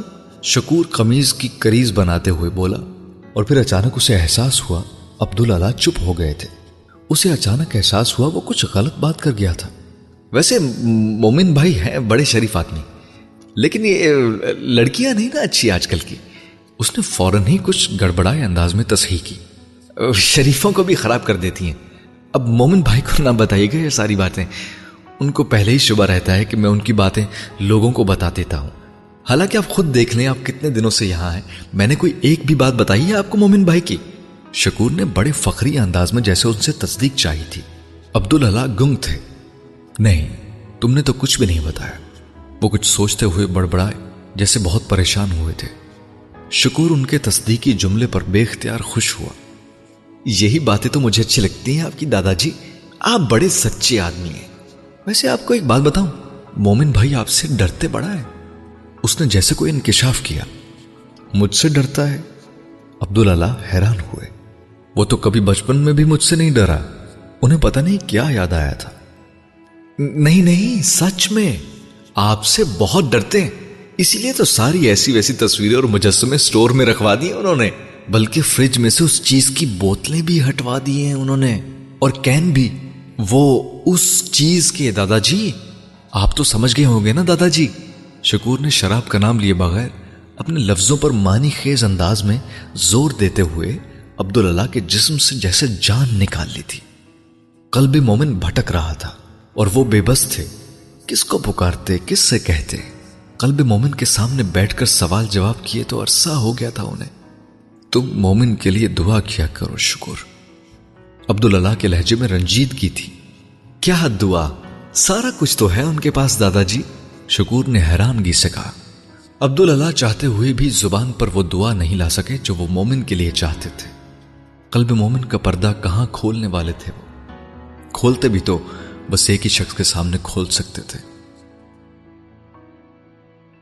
ماسٹر ابراہیم کے ہاتھ جوتے مرمت کرنے والے لوہے کے اس سٹینڈ پر دھرے ایک بے حد قیمتی، نازک اور بے حد فینسی ہیل والے جوتے پر اپنے انداز کے ساتھ مشینی انداز میں چل رہے تھے۔ وہ فرش پر بیٹھے تھے اور ان سے کچھ فاصلے پر ان کے جوتوں کی مرمت کی۔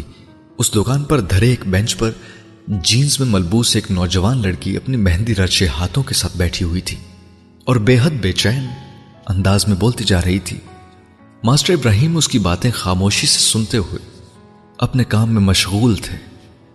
ہو جائے گا نا ٹھیک؟ جوتے کو کچھ ہو گیا نا تو میری ویڈنگ خراب ہو جانی ہے۔ اب دو دن میں ایسا جوتا کہاں سے ڈھونڈوں گی میں؟ کہا بھی تھا گیتی کو کہ میرے سائز کا مسئلہ نہ ہو جائے۔ مگر وہ کہہ رہی تھی، نہیں پرفیکٹ ہے۔ ایسا جوتا لاؤں گی کہ لوگ سینڈریلا کے سینڈلز کو بھول جائیں گے۔ اور اب دیکھیں، وہ شاید اسی سپیڈ سے بولتی جاتی۔ مگر ماسٹر ابراہیم نے اس کے جوتے کو اس کے پیروں کے پاس رکھتے ہوئے اپنے اوزار سمیٹتے ہوئے کہا، ہو گیا، آپ دیکھ لیں۔ لڑکی نے جیسے کچھ بے یقینی سے انہیں دیکھا اور پھر جوتے پہن کر وہ کھڑی ہو کر دو قدم چلی اور اس نے بے اختیار دونوں ہاتھ خوشی سے بے قابو ہوتے ہوئے اپنے منہ پر رکھے۔ مائی گڈنس یہ تو بالکل فٹ ہو گیا۔ آپ نے کیسے کر دیا؟ یہ تو اٹلی سے آیا ہے۔ کوئی اسے ہاتھ نہیں لگا رہا تھا۔ کہ بہت مہنگا ہے، ہم ذمہ داری لے کر نہیں کر سکتے۔ وہ لڑکی اب جوتا اتارتے ہوئے کہہ رہی تھی۔ میں اس کمپنی میں کام کرتا تھا۔ ماسٹر ابراہیم نے سر جھکائے مدھم آواز میں کہا۔ وہ اب اس لڑکی کے پیروں سے اتارتے ہوئے جوتے کو اس بیگ میں ڈال رہا تھا، جن میں ڈال کر وہ اسے لائی تھی۔ کس کمپنی میں؟ لڑکی کو جیسے سمجھ نہیں آئی۔ جس کمپنی کے یہ سینڈلز ہیں۔ سرجیو روسیو۔ ماسٹر ابراہیم نے بے حدام سے لہجے میں کہا تھا۔ اٹلی میں لڑکی کو جیسے کرنٹ لگا تھا سن کر۔ میلان میں۔ ماسٹر ابراہیم نے جیسے مزید تصحیح کی۔ آئی ڈونٹ بلیو اٹ لڑکی کے منہ سے بے ساختہ نکلا۔ اٹھارہ سو روپے۔ ماسٹر ابراہیم نے موضوع بدلتے ہوئے کہا کس چیز کے؟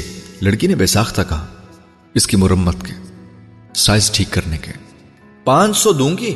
اس لڑکی نے پانچ سو کا نوٹ بیگ سے نکال کر ماسٹر ابراہیم کو تھمایا تھا اور وہ ہنس پڑے تھے۔ کچھ کہے بغیر انہوں نے خاموشی سے پانچ سو کا وہ نوٹ پکڑ لیا۔ اور تبھی اس لڑکی کے عقب میں کھڑے۔ عبداللہ کو انہوں نے دیکھ لیا تھا۔ وہ بے اختیار پانچ سو کا نوٹ چھوڑ کر کھڑے ہوئے تھے۔ عبداللہ صاحب، ان کے منہ سے نکلا تھا۔ اس لڑکی نے فرش پر گرے پانچ سو کے نوٹ اور اس ترکش بوڑھے سے ملتے، اس جوتے مرمت کرنے والے ماسٹر ابراہیم کو دیکھا، جو چند لمحے پہلے میلان میں سرجیو روسیو کی کمپنی میں کام کرنے کا دعویٰ کر رہا تھا۔ اور جس نے اس کے لاکھوں مالیت کے اس جوتے کو واقعی کمال مہارت سے ٹھیک کیا تھا، مگر اس کے باوجود وہ یہ ماننے پر تیار نہیں تھی کہ وہ سرجیو روسیو میں کام کر چکا ہوگا۔ دکان سے نکلتے ہوئے اس نے سوچا تھا، پوچھوں گی اس سے جس نے یہاں بھیجا تھا۔ اسے اپنے اس ماڈل دوست کا خیال آیا جس کے ریفرنس سے وہ یہاں آئی تھی۔ آپ نے تو اس بار حیران ہی کر دیا مجھے۔ آنے سے پہلے بتایا ہی نہیں مجھے۔ اپنی حویلی کا دروازہ کھول کر عبداللہ کو اندر لاتے ہوئے ماسٹر ابراہیم نے ان سے کہا تھا۔ وہ اب ان کے ساتھ حویلی کے سہن میں دانا چکتے ہوئے کبوتروں کے درمیان سے گزر رہے تھے۔ اور وہ کبوتر ڈر کر اڑنے کے بجائے وہیں بیٹھے بیٹھے ادھر ادھر سرک رہے تھے۔ میں نے سوچا تھا، اس بار تمہیں اپنے پاس بلانے کے بجائے تمہارے گھر جا کر ملو تم سے۔ عبداللہ نے مسکراتے ہوئے حویلی کا جائزہ لیتے ہوئے کہا تھا، وہ برامدے میں داخل ہو چکے تھے۔ تو یہ ہے تمہارا ٹھکانہ۔ ماسٹر ابراہیم نے کرسی انہیں بیٹھنے کے لیے دیتے ہوئے کہا، میری کٹیا، بیٹھے آپ؟ بڑی مشکل سے ملی تمہاری دکان۔ کوئی تمہیں جانتا ہی نہیں؟ عبداللہ نے بیٹھتے ہوئے کہا تھا آپ نے موچی نہیں کہا ہوگا ورنہ فوراً مل جاتا۔ ماسٹر ابراہیم نے ہنس کر کہا تھا ہاں یہ غلطی ہو گئی مجھ سے۔ میں ماسٹر ابراہیم کہہ کر اٹلی کا حوالہ دیتا رہا۔ انہوں نے پانی کا وہ گلاس پکڑا جو ماسٹر ابراہیم انہیں دے رہے تھے۔ ماسٹر ابراہیم ان کی بات پر مسکرائے تھے۔ آپ کو اس لیے بار بار اس حویلی میں لانا چاہتا تھا تاکہ اسے بھی آپ کے آنے کی سعادت نصیب ہو۔ ماسٹر ابراہیم نے ان سے کہا وہ برامدے کی الماری کا ایک دروازہ کھول رہے تھے۔ میرے آئے بغیر بھی یہ حویلی بے حد برکت اور سعادت والی ہے۔ یہاں مجھ سے بہتر لوگ رہتے ہیں۔ میرے کام سے بڑا کام ہو رہا ہے۔ عبداللہ نے پانی کا ایک گھونٹ پیا، پھر کہا گناہ گار نہ کریں عبداللہ صاحب، آپ سے بہتر کیا ہوں گے ہم؟ ہاں کام شاید اللہ ہماری اوقات سے بڑھ کر ہم سے کروا رہا ہے۔ مگر یہ بھی میری بیوی کا کمال تھا، میرا نہیں۔ اس پر عنایت تھی اللہ کی۔ میں تو صرف وسیلہ بنا۔ ماسٹر ابراہیم عجیب سی کیفیت میں کہہ رہے تھے اور عبداللہ کی آنکھوں میں نمی جھلکی تھی۔ یہ دیکھیں آپ کا تحفہ۔ عبداللہ کے سامنے یکدم وہ کیس لے کر آئے جو انہوں نے اس الماری سے نکالا تھا۔ عبداللہ کے ہونٹوں پر مسکراہٹ آئی۔ وہ اس کیس کو کھول کر اس میں اپنے ہاتھ سے خطاطی کیا ہوا، وہ قرآن پاک دیکھ رہے تھے۔ جو انہوں نے کئی دہائیوں پہلے ماسٹر ابراہیم کو دیا تھا۔ ماشاء اللہ تم نے خوب سنبھال کر رکھا ہے، انہوں نے اس کے اوراق پلٹتے ہوئے کہا۔ سنبھالتی تو اس کو میری بیوی تھی، وہ تلاوت کیا کرتی تھی۔ روز اس سے۔ اب اس کے جانے کے بعد یہ ذمہ داری میں نے سنبھال لی۔ اور ایک بچی آتی ہے میرے پاس، مومنہ، وہ تلاوت کرتی ہے اس سے۔ جو چھوٹی موٹی مرمت ہے، اسی نے کی ہے اس کی جلد پر۔ وہ عبداللہ کو چمڑے کی جلد پر کیے ہوئے وہ خطاطی کے نقش و نگار دکھا رہے تھے، جو مومنہ سلطان کے ہاتھ کے بنائے ہوئے تھے۔ عبداللہ کو پتہ نہیں کیا یاد آیا تھا۔ انہوں نے جیب سے رومال نکال کر اپنے آنسو خشک کیے تھے۔ آپ کے ہاتھ کے لکھے ہوئے اس نسخے نے زندگی بدل دی تھی میری۔ کیسے سنبھال کر نہ رکھتا اسے؟ ماسٹر ابراہیم اب اس قرآن پاک کو ان کے ہاتھوں سے واپس لیتے ہوئے اسے دیکھ کر جیسے خود ماضی میں جا رہے تھے۔ پہلی بار۔ جب کسی نے یہ نسخہ مجھے دیکھ کر کہا تھا کہ ہاتھ سے لکھا ہوا ہے تو میں نے، ماسٹر ابراہیم، تو نے ساری عمر ریمپ پر چلتی عورتوں کے جوتے بنا بنا کر زندگی گنوا دی۔ ملا کیا؟ پیسہ، بس۔ اور ایک یہ شخص ہے جس نے زندگی کے سال لگا کر جنت کما لی۔ بس دماغ ہی الٹ گیا میرا۔ آپ کو یاد ہے کیسے ڈھونڈتا ہوا پہنچتا تھا میں آپ کو ترکی میں؟ انہوں نے گہرا سانس لیا تھا اپنی بھرائی ہوئی آواز کو ٹھیک کرنے کے لیے۔ ہاں اور میرے لیے لائے تھے۔ اٹلی کے جوتے، پیرس کے پرفیومز اور ملان کے سوٹ۔ عبداللہ جیسے کچھ یاد کر کے ہنسے۔ جو میری اوقات تھی، میں تو وہی لا سکتا تھا نا۔ حیران ہو گیا تھا۔ اس وقت آپ کو اردو بولتے دیکھ کر اپنے پوتے کے لیے سیکھ رہا تھا تب۔ وہ دونوں جیسے ماضی میں پہنچے ہوئے تھے۔ قلب مومن کیسا ہے؟ ماسٹر ابراہیم نے یکدم پوچھا۔ عبداللہ نے ایک نظر ماسٹر ابراہیم کو دیکھا۔ پھر جیسے کوئی دھند ان کی آنکھوں میں آئی تھی، جیسے کبھی تم تھے۔ ان کی آواز میں عجیب ندامت تھی۔ ماسٹر ابراہیم بے اختیار ہنسے۔ یعنی منجدار میں ہے۔ نکل آئے گا باہر۔ عبداللہ بڑا گناگار انسان ہے ماسٹر ابراہیم۔ یہ آزمائشیں اسی لیے آتی ہیں مجھ پر۔ اللہ کا نام لکھتے ہوئے کوئی کوتا کوئی بے ادبی ہو گئی ہوگی مجھ سے۔ ان کے گالوں پر آنسو بہنے لگے۔ ماسٹر ابراہیم نے بے قرار ہو کر کہا، آپ ایسا نہ کہیں عبداللہ صاحب، سارے راستے ہیں۔ ہر راستے سے گزرنا ہوتا ہے انسان نے۔ صرف سیدھے راستے سے چل کر کیسے پہنچے گا رب تک؟ وہ انہیں تسلی دے رہے تھے۔ میں بوڑھا ہو گیا ہوں اب۔ کام کرتے ہوئے ہاتھ کامتے ہیں میرے۔ یہ کام میرے ساتھ ختم ہو جائے گا۔ وہ خاندان جو اتنی نسلوں سے مسجد قرطبہ اور الحمراہ میں خطاطی کرتے کرتے ترکی کی مسجدوں اور محلوں میں خطاطی کرتا آیا ہے، وہ میرے بات محقق خطاطوں کا خاندان نہیں کہلائے گا۔ میرے خاندان میں کوئی اللہ کا نام لکھنے والا نہیں رہے گا۔ یہ غم بہت بڑا ہے میرے لیے۔ تاکہ تہا کی موت سے بھی بڑا۔ ماسٹر ابراہیم نے ان کا کندھا تھپکتے ہوئے انہیں تسلی دی۔ چائے بناتا ہوں آپ کے لیے، لیکن آپ روئے نہیں۔ استادوں کی آنکھوں میں آنسو برداشت نہیں ہوتے۔ عبداللہ نے رومال سے اپنی آنکھیں رگڑی۔ بس دل بھر آیا۔ وہ کہیں نہیں جاتا، ادھر ہی آئے گا۔ میرے ماں باپ بھی بڑے پریشان ہوئے تھے۔ سیدوں کا بیٹا جوتے بنانے لگ گیا۔ وہ بھی عورتوں کے فیشن شوز، ریمپ۔ وہ کیا سرکل تھا جس میں اٹھتا بیٹھتا تھا؟ نہ خاندان کی پرواہ تھی، نہ دین کی۔ بس دنیا کا یہ ہو کر رہ گیا تھا۔ اور دیکھ لیں، اللہ نے کہاں سے کھینچ کر کہاں لا بٹھایا ہے مجھے؟ ملان پیرس، نیو یارک، کسی کی نائٹ لائف روک سکی ہے مجھے؟ وہ ہنستے ہوئے کہہ رہے تھے، بس ایک وقت ہوتا ہے، اور وقت سے پہلے کچھ نہیں ہوتا۔ اب دعا کریں، اللہ قلب مومن کا وہ وقت پہلے لے آئے۔ آنا تو ادھر ہی ہے اس نے۔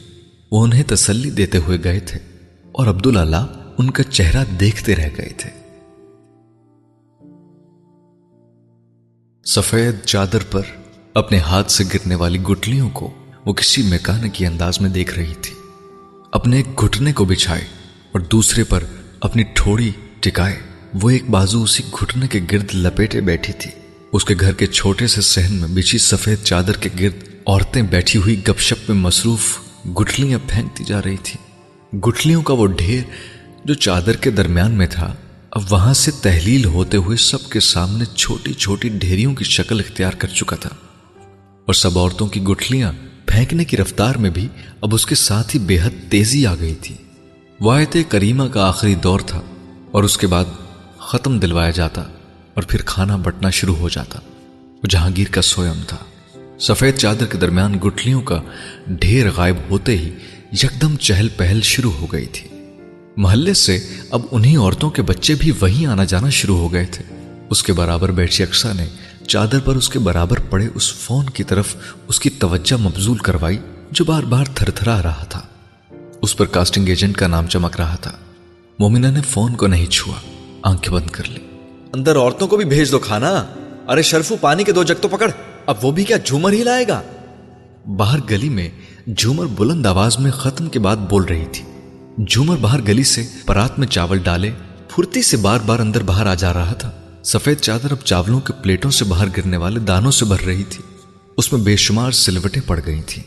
کچھ چھوٹے بچوں کی مٹی سے بھرے پیروں کے نشان بھی نظر آ رہے تھے اور جگہ جگہ گلاسوں سے چھلکنے والا پانی بھی۔ مومنہ سلطان کا گھر اس وقت شور سے گونج رہا تھا۔ پرات میں بریانی کے اندر پڑی بوٹیوں کو چھیننے کے لیے ایک کھینچا تانی ہو رہی تھی۔ صرف مومنہ سلطان اور اکسا تھی جو چپ چاپ ایک طرف بیٹھی تھی اور سریا جو چادر کے دوسرے کنارے پر کچھ عورتوں کے بیچ بیٹھی تھی۔ تو بھی کھانا کھا لے جھومر، کسی نے گزرتے ہوئے جھومر سے کہا تھا۔ جھومر شادی والے گھر سے کھاتی ہے، ماتم والے گھر سے نہیں۔ بے شرم ہے جھومر، بے حص نہیں ہے۔ وہ کہہ کر اسی طرح گزر گئی تھی۔ لو نخرا دیکھو ہجڑے کا۔ کسی اور نے تبصرہ کیا تھا۔ اور عورتوں نے چاول کے نوالے منہ میں ڈالتے ہوئے کہہ کہا لگایا۔ آدھ گھنٹے بعد وہاں کوئی نہیں رہ گیا تھا۔ بس وہی تین لوگ اس چادر پر بیٹھے ہوئے تھے۔ اسی طرح گمسم جو پہلے بیٹھے تھے۔ اور سفید چادر جو پوری طرح داغدار اور برتنوں، ہڈیوں اور چاولوں سے اٹی ہوئی تھی۔ مومنہ نے اکسا کے ساتھ مل کر وہ چادر اٹھائی تھی۔ پھر سہن کی صفائی کی تھی۔ سلطان اب بھی کہیں باہر تھا۔ سوریا اندر کمرے میں، کل سے شوٹ ہے میری۔ دو تین دن نہیں آ پاؤں گی، پھر چکر لگاؤں گی۔ اکثر نے داؤد کے آنے پر مومنہ سے کہا، تم نے پہلے بھی بہت وقت دیا ہے، اب بھی۔ اکثر نے اس کی بات کاٹی۔ اب شکریہ ادا مت کرنا۔ یہ وقت نہیں ہے شکریہ کا۔ نہیں، شکریہ ادا نہیں کروں گی۔ کروں گی بھی تو کس کس چیز کے لیے کروں گی؟ مومنہ بڑبڑائی تھی۔ اکثر نے بات بدل دی۔ میں نکلتی ہوں پھر۔ وہ اس سے گلے ملی اور پھر باہر نکل گئی۔ جھومر کھلے دروازے سے اسی وقت اندر آیا تھا اور اس نے مومنہ کو ایک کرسی اٹھانے سے روکا۔ چھوڑ دیں باجی، جھومر اٹھاتی ہے۔ آپ کا کام نہیں ہے۔ اس نے پھرتی سے اس کے ہاتھ سے کرسی پکڑی۔ بڑی مشکل میں کام آئے ہمارے۔ کھانا لانا تمہاری ذمہ داری نہیں تھی، جھومر۔ مومنہ نے اس سے کہا، مجھے شرمندہ نہ کریں باجی۔ مجھے بس ایک فکر تھی کھانا لاتے ہوئے۔ کیا؟ مومنہ نے پوچھا۔ جھومر نے کچھ نادم انداز میں سر جھکا کر نظر ملائے بغیر کہا حرام کے پیسوں سے لائی تھی۔ قبول ہو جائے گی نا؟ مومنہ اس کا چہرہ دیکھتی رہ گئی تھی۔ پھر اس نے مدھم آواز میں کہا پتا نہیں جھومر۔ جھومر کرسی اٹھا کر مزید کچھ کہے بغیر گھر سے نکل گیا۔ مومنہ سہن میں رکے بغیر جہانگیر کے کمرے میں آئی۔ سریا وہاں نہیں تھی۔ جہانگیر کا کمرہ ویسے ہی تھا۔ اس کا بستر ویسے ہی سلوٹ زیادہ تھا۔ بستر کے سرہانے پر پڑی ہوئی دوائیوں کا ڈھیر بھی وہیں کا وہیں تھا۔ اس کے سارے ایوارڈز فریم تصاویر، اخباری تراشے، سب کچھ وہیں کا وہیں تھا۔ صرف وہ نہیں تھا۔ وہ سیدھا اس کے بستر پر گئی اور چت لیٹ گئی۔ اس کی چادر اس نے سر پر تان لی تھی۔ کسی نے اس کی چادر کھینچ کر کہا، آپا آپا، وہ جنجلا کر بولی، کیا ہے تمہیں، سونے بھی نہیں دیتے؟ میرے بستر پر کیوں سو رہی ہو؟ وہ خفا ہوا تھا۔ سو رہی ہوں بس، اور اب میرا دماغ مت کھانا، گھنٹے بعد آنا، بازار چلیں گے۔ جو چیز تمہارے پاس ہے ہی نہیں، وہ کیسے کھاؤں گا میں؟ البتہ میرے پاس ہے دماغ۔ جو اب اما ابا اور تم نے چاٹ لیا ہے، جہانگیر نے جواباً کہا تھا۔ جہانگیر، اب اگر میں اٹھی نا تو سیدھا چپل ماروں گی تمہیں۔ مومنہ نے چادر اسی طرح تانے اس سے کہا تھا۔ چپل تو میں پہلے ہی پھینک آیا باہر۔ اتنا بے وقوف تو نہیں کہ چپل تمہارے پاس ہو تو میں پاس آؤں اور ایسی باتیں کروں۔ مومنہ تب غنودگی میں جا چکی تھی۔ کسی نے اس کی چادر کو زور سے کھینچا۔ وہ بڑبڑا کر اٹھی۔ وہ سوریا تھی جو اس کی چادر کھینچ رہی تھی۔ کیا ہوا اما مومنہ نے پریشان ہو کر پوچھا۔ ایسے مت چادر لے کر لیٹ۔ سوریا نے اتنے دنوں میں پہلی بار جہانگیر سے ہٹ کر کوئی جملہ کہا تھا اس سے اور پھر رکے بغیر چلی گئی تھی۔ مومنہ اس خواب سے باہر آ گئی تھی جس میں جہانگیر بھی اس کے ساتھ تھا۔ فون پھر تھر تھرانے لگا تھا۔ اور مومنہ سلطان اس دنیا سے بھاگنا چاہتی تھی، جو اس فون کے ذریعے اس تک آنا چاہتی تھی۔ کسی آکٹوپس کی طرح اس کو اپنے شکنجے میں لینا چاہتی تھی۔ قلب مومن کو نیند میں کسی آواز نے جگایا تھا۔ بستر میں لیٹے لیٹے آنکھیں کھولے۔ وہ نیم تاریکی میں آواز کے ماخذ کو سمجھنے کی کوشش کرتا رہا۔ وہ رات کا پچھلا پہر تھا۔ اور اس کے کمرے میں مکمل خاموشی تھی۔ اس خاموشی میں ہلکے ہلکے وقفے سے جیسے کوئی سسکی ابھرتی، پھر خاموشی چھا جاتی۔ غنودگی کے عالم میں وہ ان سسکیوں کو پہچاننے کی کوشش کرتا رہا اور پھر یکدم وہ پہچان گیا تھا۔ اور پہچاننے کے ساتھ ہی وہ جیسے کرنٹ کھا کر اٹھا تھا۔ وہ دادا کی آواز تھی۔ کمبل پھینکتے ہوئے بستر سے نکل کر ننگے پاؤں وہ اپنے کمرے سے نکلا تھا۔ تقریباً بھاگتے ہوئے اس نے دستک دیے بغیر دادا کے کمرے کا دروازہ کھلا تھا۔ کمرے میں صرف ایک bedside table lamp on تھا اور اس زرد روشنی میں عبد اللہ کمرے کے فرش پر بچھے مسلح پر سر بسجود ہچکیوں سے رو رہے تھے۔ قلب مومن کا خیال تھا۔ ان کی طبیعت خراب تھی۔ مگر وہ ٹھیک تھے، صرف رو رہے تھے، بآواز ہچکیوں سے۔ دیوار پر ٹنگے کلاک پر قلب مومن نے پہلی بار وقت دیکھا۔ وہاں پر تین بج کر پینتیس منٹ ہو رہے تھے۔ وہ یقیناً تحجد پڑھنے کے لیے جاگے تھے۔ اور اب تحجد پڑھنے کے دوران کسی بات پر روئے تھے۔ لہذ بھر کے لیے مومن کو خیال آیا۔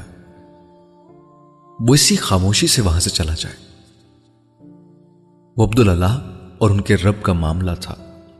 وہ اس رازداری میں شریک ہونا نہیں چاہتا تھا۔ اور اس سے پہلے کہ وہ اپنے اس ارادے کو عملی جامہ پہنا تھا، اس نے دادا کی زبان پر اپنا نام سنا تھا۔ قلب مومن کو لگا، اسے غلطی لگی ہے۔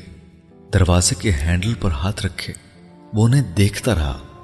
وہ دوبارہ اس کا نام لے رہے تھے۔ کچھ کہہ رہے تھے اور جو کچھ کہہ رہے تھے، وہ قلب مومن نے سن لیا تھا۔ اے اللہ، میرے مومن کو سیدھا راستہ دکھا۔ اسے ہدایت دی وہ روتے ہوئے بار بار یہ جملہ ادا کر رہے تھے۔ قلب مومن دروازے کے ہینڈل پر ہاتھ رکھے۔ پہلے پانی ہوا تھا، پھر آگ۔ دادا پر ایسا غصہ اسے سالوں بعد آیا تھا۔ وہ اللہ سے اس کی شکایت کر رہے تھے، دعا نہیں۔ ان کو کیا حق تھا یہ کرنے کا؟ وہ وہیں کھڑا بے حد خفگی سے انہیں دیکھتا رہا۔ بے حد خفگی سے۔ پھر وہ پلٹ کر دیوار کے ساتھ پڑے اس سوفے پر بیٹھ گیا تھا، جو دادا کی پشت پر تھا۔ میرے مومن کو سرات مستقیم پر چلا۔ ان لوگوں کے راستے پر جن سے تو راضی ہوا، نہ کہ ان لوگوں کے راستے پر جن پر تیرا عذاب نازل ہوا۔ وہ روتے ہوئے کہہ رہے تھے۔ زمین پر سجدے میں ان کا وجود لرز رہا تھا اور قلب مومن کا سینہ جیسے ان کے الفاظ نے چیر دیا تھا۔ اس کے انا پر کاری ضرب لگی تھی۔ دادا کو یہ حق نہیں تھا وہ اسے رات کے اس پہر اللہ کی عدالت میں کھڑا کر دیتے۔ ان کے سجدے میں گڑ گڑاتے وجود کو دیکھ کر سوفے پر ٹانگے پھیلائے بیٹھے۔ قلب مومن کو سگریٹ کی طلب ہو رہی تھی۔ شراب کی۔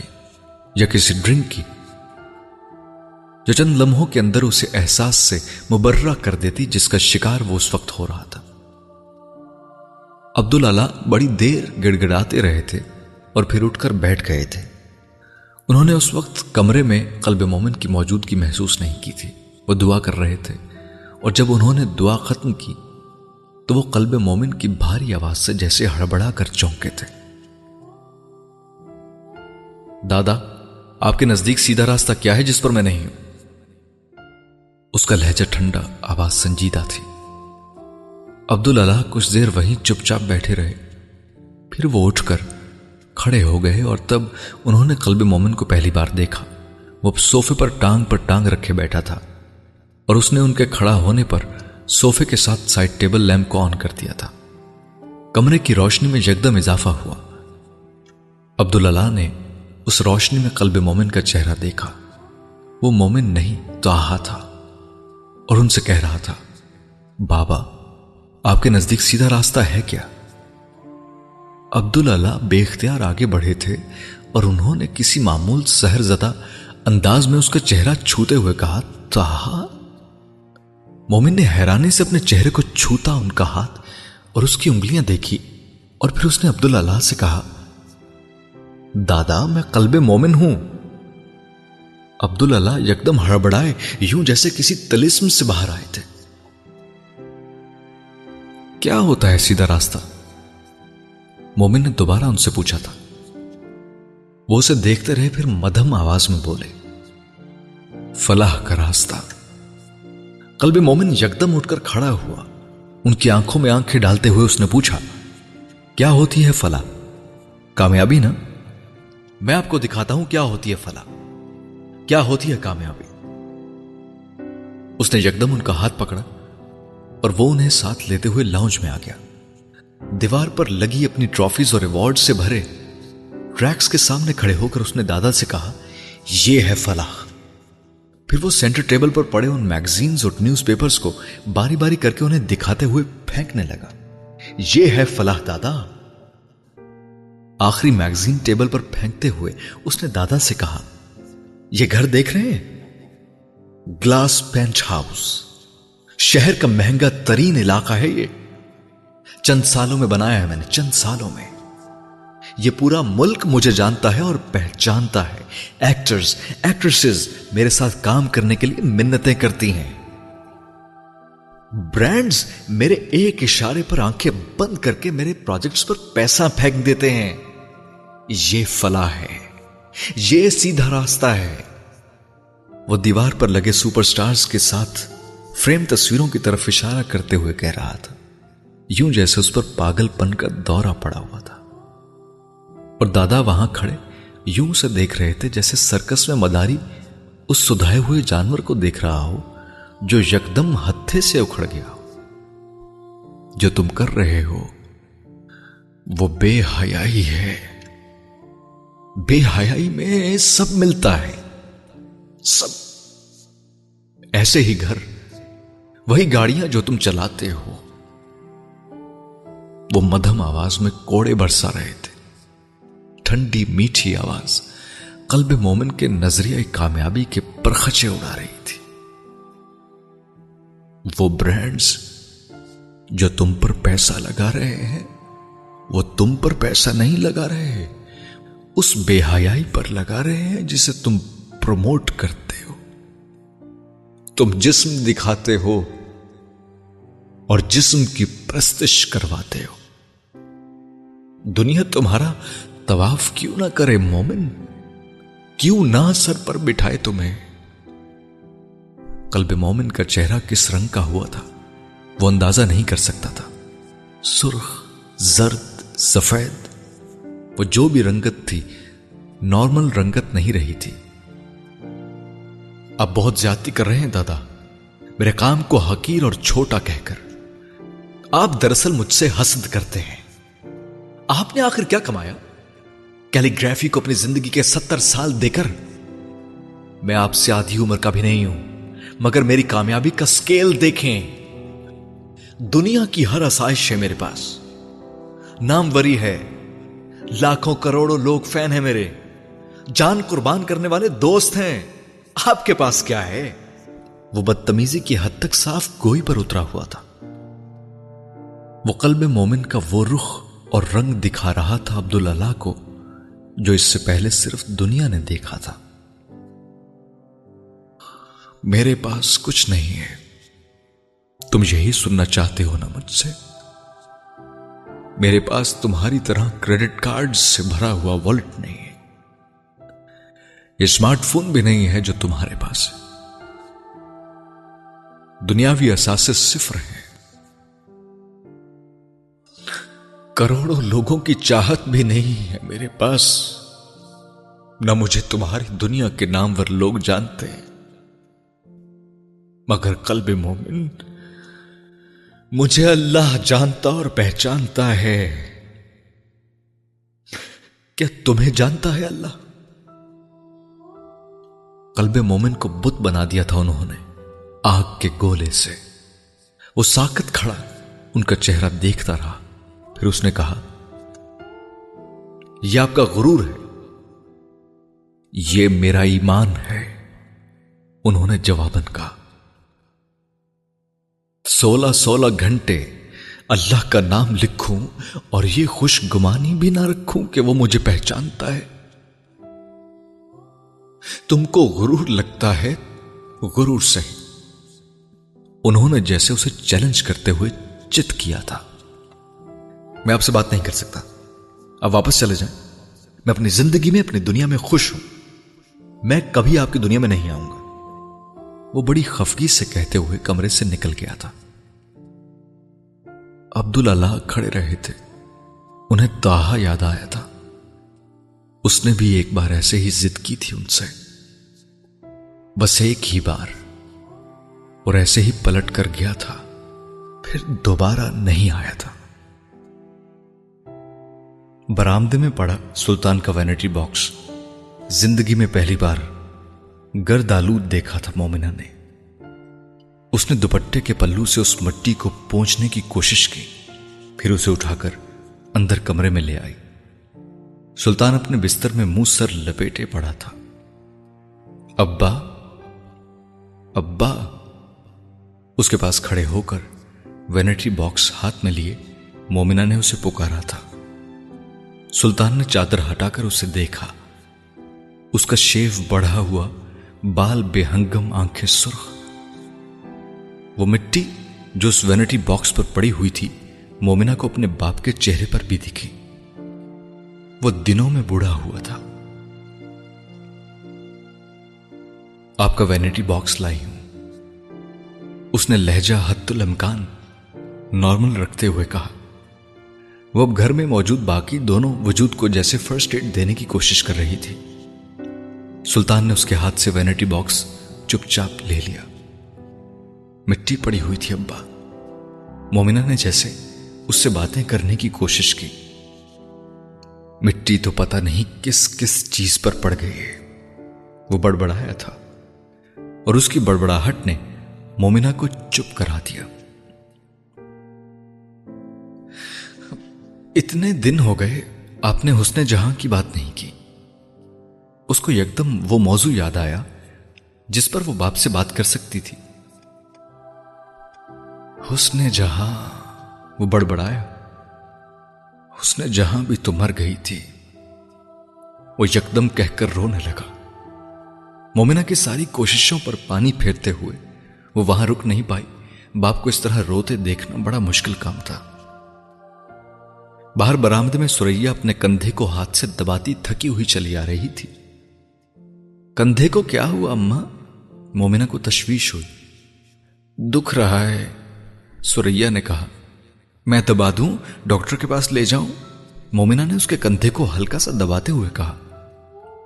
نہیں، خود ٹھیک ہو جائے گا۔ یہ ٹھیک ہو جائے گا تو کچھ اور دکھنا شروع ہو جائے گا۔ کس کس چیز کو دباتی پھروں؟ اس نے عجیب سی بیزاری سے کہا۔ پھر اسی سانس میں اس سے کہا، میں سوچ رہی تھی تم امریکہ نہ جاؤ. اس کا اشارہ فلم کی طرف تھا. کیوں، ماں؟ اس نے پوچھا. بس دل گھبراتا ہے. ایک مہینے کی تو بات ہے. مومنہ نے تسلی دی. فلم رہنے دیتی، اب تو ضرورت بھی نہیں۔ دال روٹی تو ٹی وی سے بھی چل جاتی۔ اس نے مدھم آواز میں کہا، قرضہ ہے سر پر اما مومنا نے جیسے اسے یاد دلایا ہاں پر پتا نہیں، کوئی کام ڈھونڈتی ہوں میں، جہانگیر کے ابا سے کہتی ہوں میں. اس نے گڑبڑائے ہوئے انداز میں کہا، اور پھر یکدم جیسے اندر سے سلطان کے رونے کی آواز سنی، ان کو کیا ہوا؟ وہ بے چین ہوئی۔ ایک ہی تو وجہ ہے اما مومنا نے مدھم آواز میں کہا۔ سوریا نے اس کا چہرہ دیکھا، پھر پانی اس کی آنکھوں میں امڈا دوپٹے سے چہرہ ڈھانپتے ہوئے اس نے کہا، میں دیکھوں ذرا۔ وہ کہہ کر اندر چلی گئی تھی۔ مومنا وہیں کھڑی رہی۔ پتا نہیں، میں اتنی بے حص کیسے ہو گئی ہوں۔ میرے حصے کے آنسو بھی اماں اور ابا ہی بہائیں گے؟ باہر سہن میں پڑے، اس کے فون نے جیسے اس کو چونکایا۔ یار، فون تو اٹینڈ کر لو سیجنٹ کا۔ داؤد کو پریشان کرنا شروع کر دیا ہے اس نے کالز کر کر کے۔ فون پر اکسا تھی اور اس نے اس کی آواز سنتے ہی کہا تھا۔ ہاں بس لے رہی ہوں کال اس نے اکسا کو ٹالا۔ پاسپورٹ چاہیے انہیں تمہارا فورن ویزا اپلائی کرنا ہے۔ اکسا نے اس سے کہا۔ وہ بنوانا ہے ابھی۔ مومنا نے جواباً کہا، کل چلو میرے ساتھ، یہ کام تو نپٹاتے ہیں۔ اکسا نے حل پیش کیا، پھر یکدم کہا، تم فلم چھوڑنے کا تو نہیں سوچ رہی نا؟ یہ آپشن نہیں ہے میرے پاس۔ چاہوں بھی تو ایڈوانس کی رقم استعمال ہو گئی ہے۔ مومنا نے تھکے ہوئے لہجے میں کہا، ایسے مت کہو یار لائف ٹائم اپرچونٹی ہے۔ تمہیں یاد ہے کتنی خواہش تھی تمہاری؟ کہ یہ فلم تمہیں مل جائے۔ اکسا نے جیسے اسے موٹیویٹ کرنے کی کوشش کی۔ جہانگیر وجہ تھی۔ تب اس نے مدھم آواز میں کہا، تمہیں کیا ہو گیا ہے مومنا اکثر نے تشویش سے کہا تھا، میں سو نہیں پا رہی۔ دل چاہتا ہے کئی دن کے لیے سو جاؤں، مگر جب سونے کے لیے لیٹتی ہوں، تو ان سب کے چہرے آنکھوں کے سامنے آنا شروع ہو جاتے ہیں، جن سے قرض لیا ہے۔ اس نے بلاخر جیسے اس سے دل کی بات شیئر کی۔ اس گلی کے ہر گھر سے قرض لے رکھا ہے ہم نے۔ کچھ پہلے لیا تھا، کچھ اب۔ اور پھر جہانگیر کو ہاسپٹل سے لانے کے لیے۔ وہ جو کہتے ہیں نا، بال بال قرض میں جکڑا ہوا ہے، مجھے آج پتا چلا ہے وہ کیسے ہوتا ہے۔ وہ رنجیت کی سے کہہ رہی تھی، دماغ پر مت سوار کرو یہ سب کچھ۔ اتر جائے گا سارا قرض۔ کون سا بھی کوئی مانگ رہا ہے؟ اکثر نے تسلی دی۔ مانگ رہے ہیں۔ یہ غریبوں کا محلہ ہے۔ اکثر ان سب کو ضرورت ہے اپنے پیسوں کی۔ ابھی ہمدردی میں نرمی سے تقاضا کر رہے ہیں۔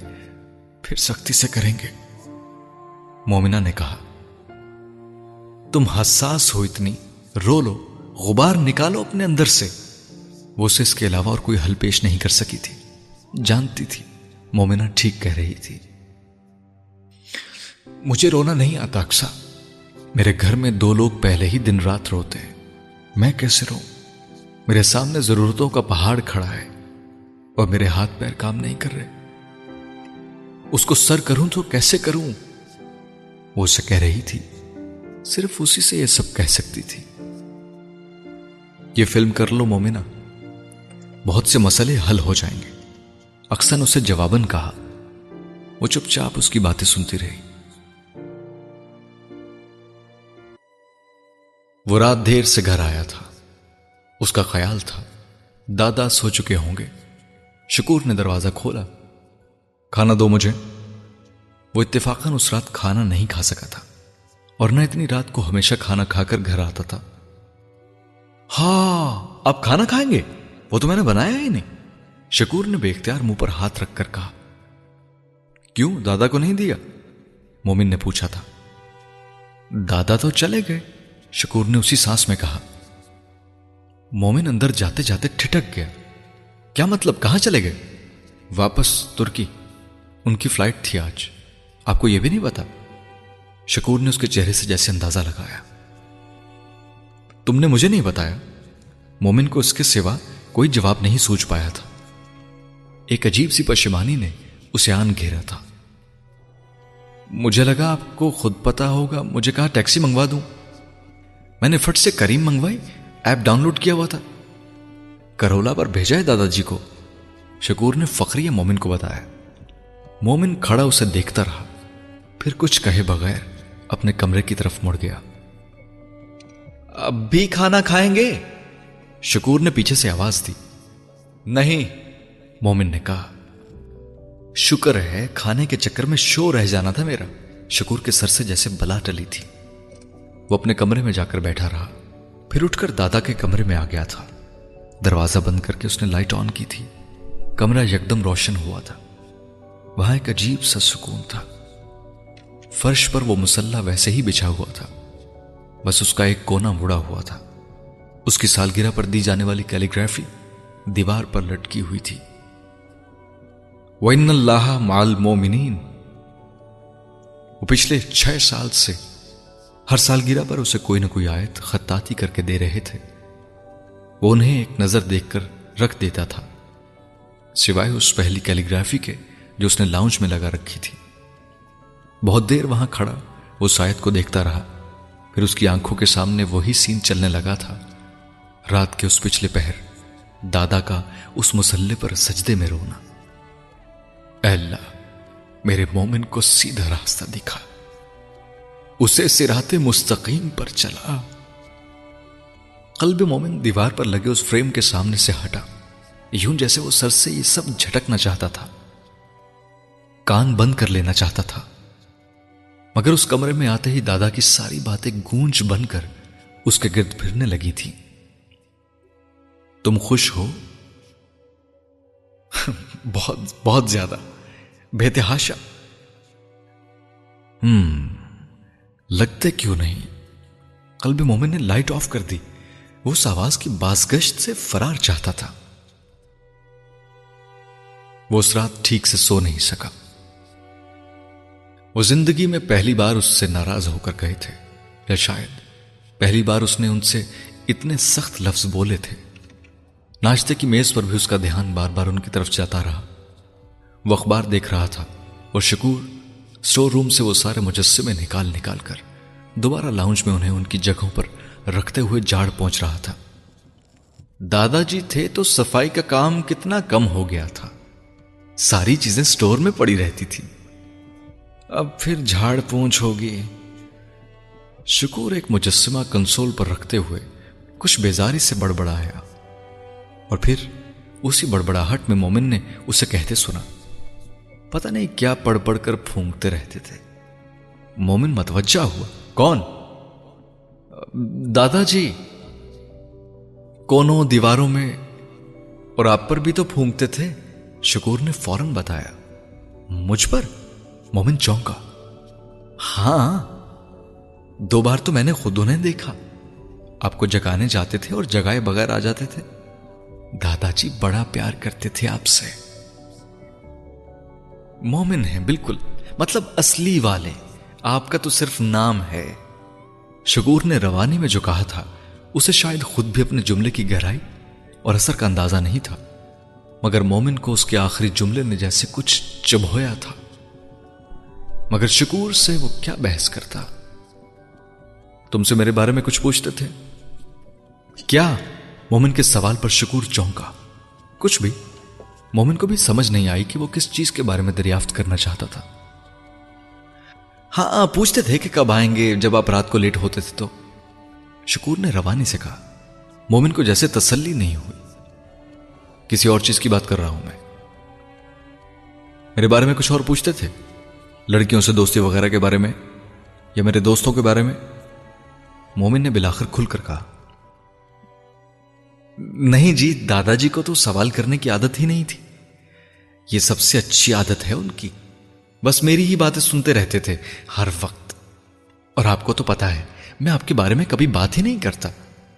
شکور نے بے حد محتاط انداز میں اس سے کہا تھا۔ وہ اس کے سوالوں سے کچھ ڈرا تھا۔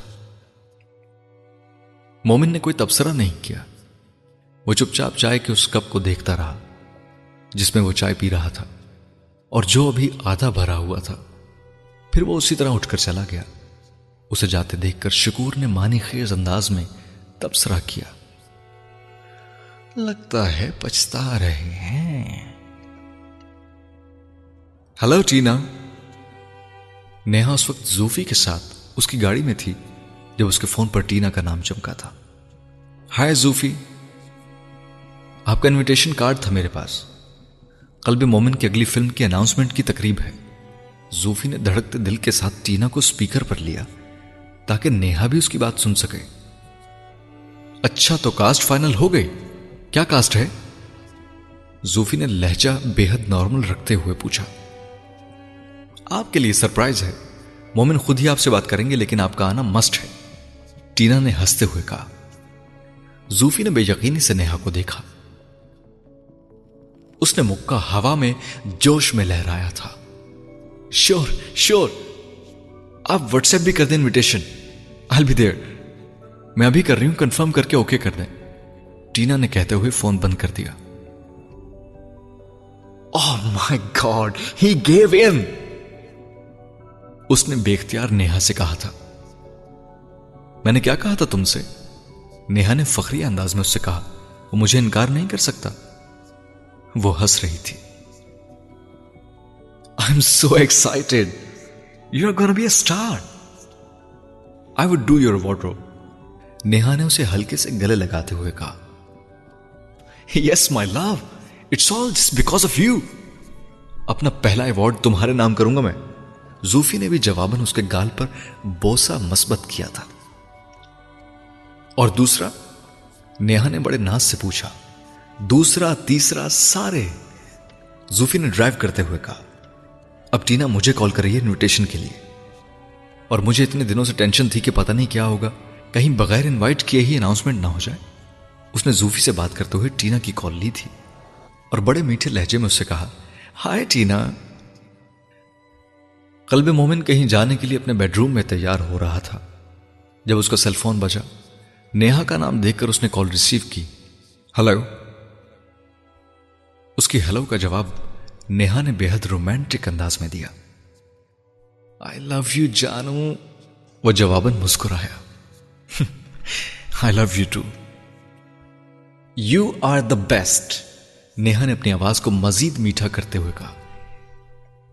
یس آئی نو مومن نے جواباً اسی انداز میں کہا تھا۔ نیہا ہنسی۔ مجھے پتا تھا تم میرے لیے کچھ بھی کر سکتے ہو۔ تمہاری ایکسپیکٹیشنز پر پورا اترنا میرے لیے اعزاز ہے۔ مومن نے مسکراتے ہوئے کہا oh, مومن آئی لو یو نیہا نے ٹلاتے ہوئے کہا، تمہارے ہی ہو نا کل؟ مومن نے اس بار موضوع بدلا۔ ظاہر ہے، اپنی جان کا ایونٹ کیسے مس کر سکتی ہوں؟ کون جان؟ مومن نے عجیب مانی خیز مسکراہٹ کے ساتھ کہا، تم اور کون؟ نیہا نے اس کے انداز کو مزاق سمجھا۔ تمہارے بغیر تو یہ ایونٹ ہو ہی نہیں سکتا نیہا۔ نہ تمہارے بغیر، نہ زوفی کے بغیر۔ مومن کچھ سنجیدہ ہوا تھا۔ مجھے پتا ہے سرپرائز دینا چاہتے ہو، مگر آئی لو سرپرائز زوفی تمہیں مایوس نہیں کرے گا۔ اور میں تم دونوں کو مایوس نہیں کروں گا۔ مومن نے جواباً کہا لیٹس میٹ نا نیہا نے اس بار بڑے رومانٹک انداز میں اس سے کہا، اتنے دن ہو گئے، تم کو مس کر رہی ہوں۔ مومن نے جواباً اسی انداز میں کہا، کل ہی ملتے ہیں۔ آج میں کہیں جا رہا ہوں۔ نیہا چونکی۔ کہاں؟ ایک نئی گرل فرینڈ کے ساتھ۔ نیہا نے کہہ کہا لگایا، ہو ہی نہیں سکتا۔ مومن پر اتنا اعتماد اچھا نہیں ہے۔ مومن نے عجیب سے لہجے میں کہا تھا، اعتماد نہیں، پیار ہے۔ اس نے بہت لاٹ سے کہا وہ بھی ناقابل اعتبار ہے۔ اچھا جو چاہے کہہ لو سب معاف ہے تمہیں۔ تم نے اتنی بڑی خوشخبری دی ہے مجھے۔ نیہا نے اس سے کہا تھا۔ کل اس سے بھی بڑی دوں گا۔ بائے یہ پہلی بار تھا کہ فون مومن نے رکھا تھا۔ اس طرح بات کرتے ہوئے۔ نیہا کو کچھ کھٹکا تھا۔ ناراض ہے منا لوں گی۔ اب اتنا نخرا تو بنتا ہے اس کا۔ اس نے مطمئن انداز میں سوچا تھا۔ وہ مومن کو اچھی طرح جانتی تھی اور یہی اس کی سب سے بڑی غلط فہمی تھی۔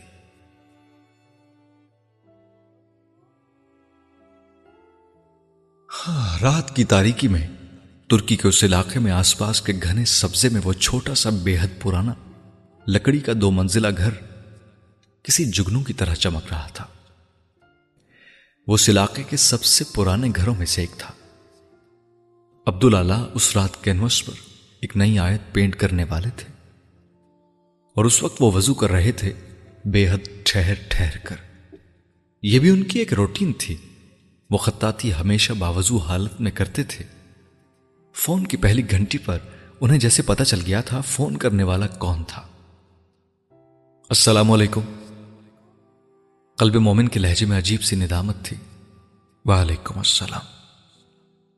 عبداللہ نے بے حد محبت سے کہا، میں نے آپ کو ڈسٹرب تو نہیں کیا۔ بالکل بھی نہیں۔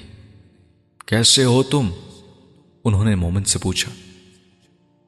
ویسے کا ویسا ہوں یعنی برا۔ آپ کیسے ہیں؟ اس نے مسکرا کر جواب دیا تھا۔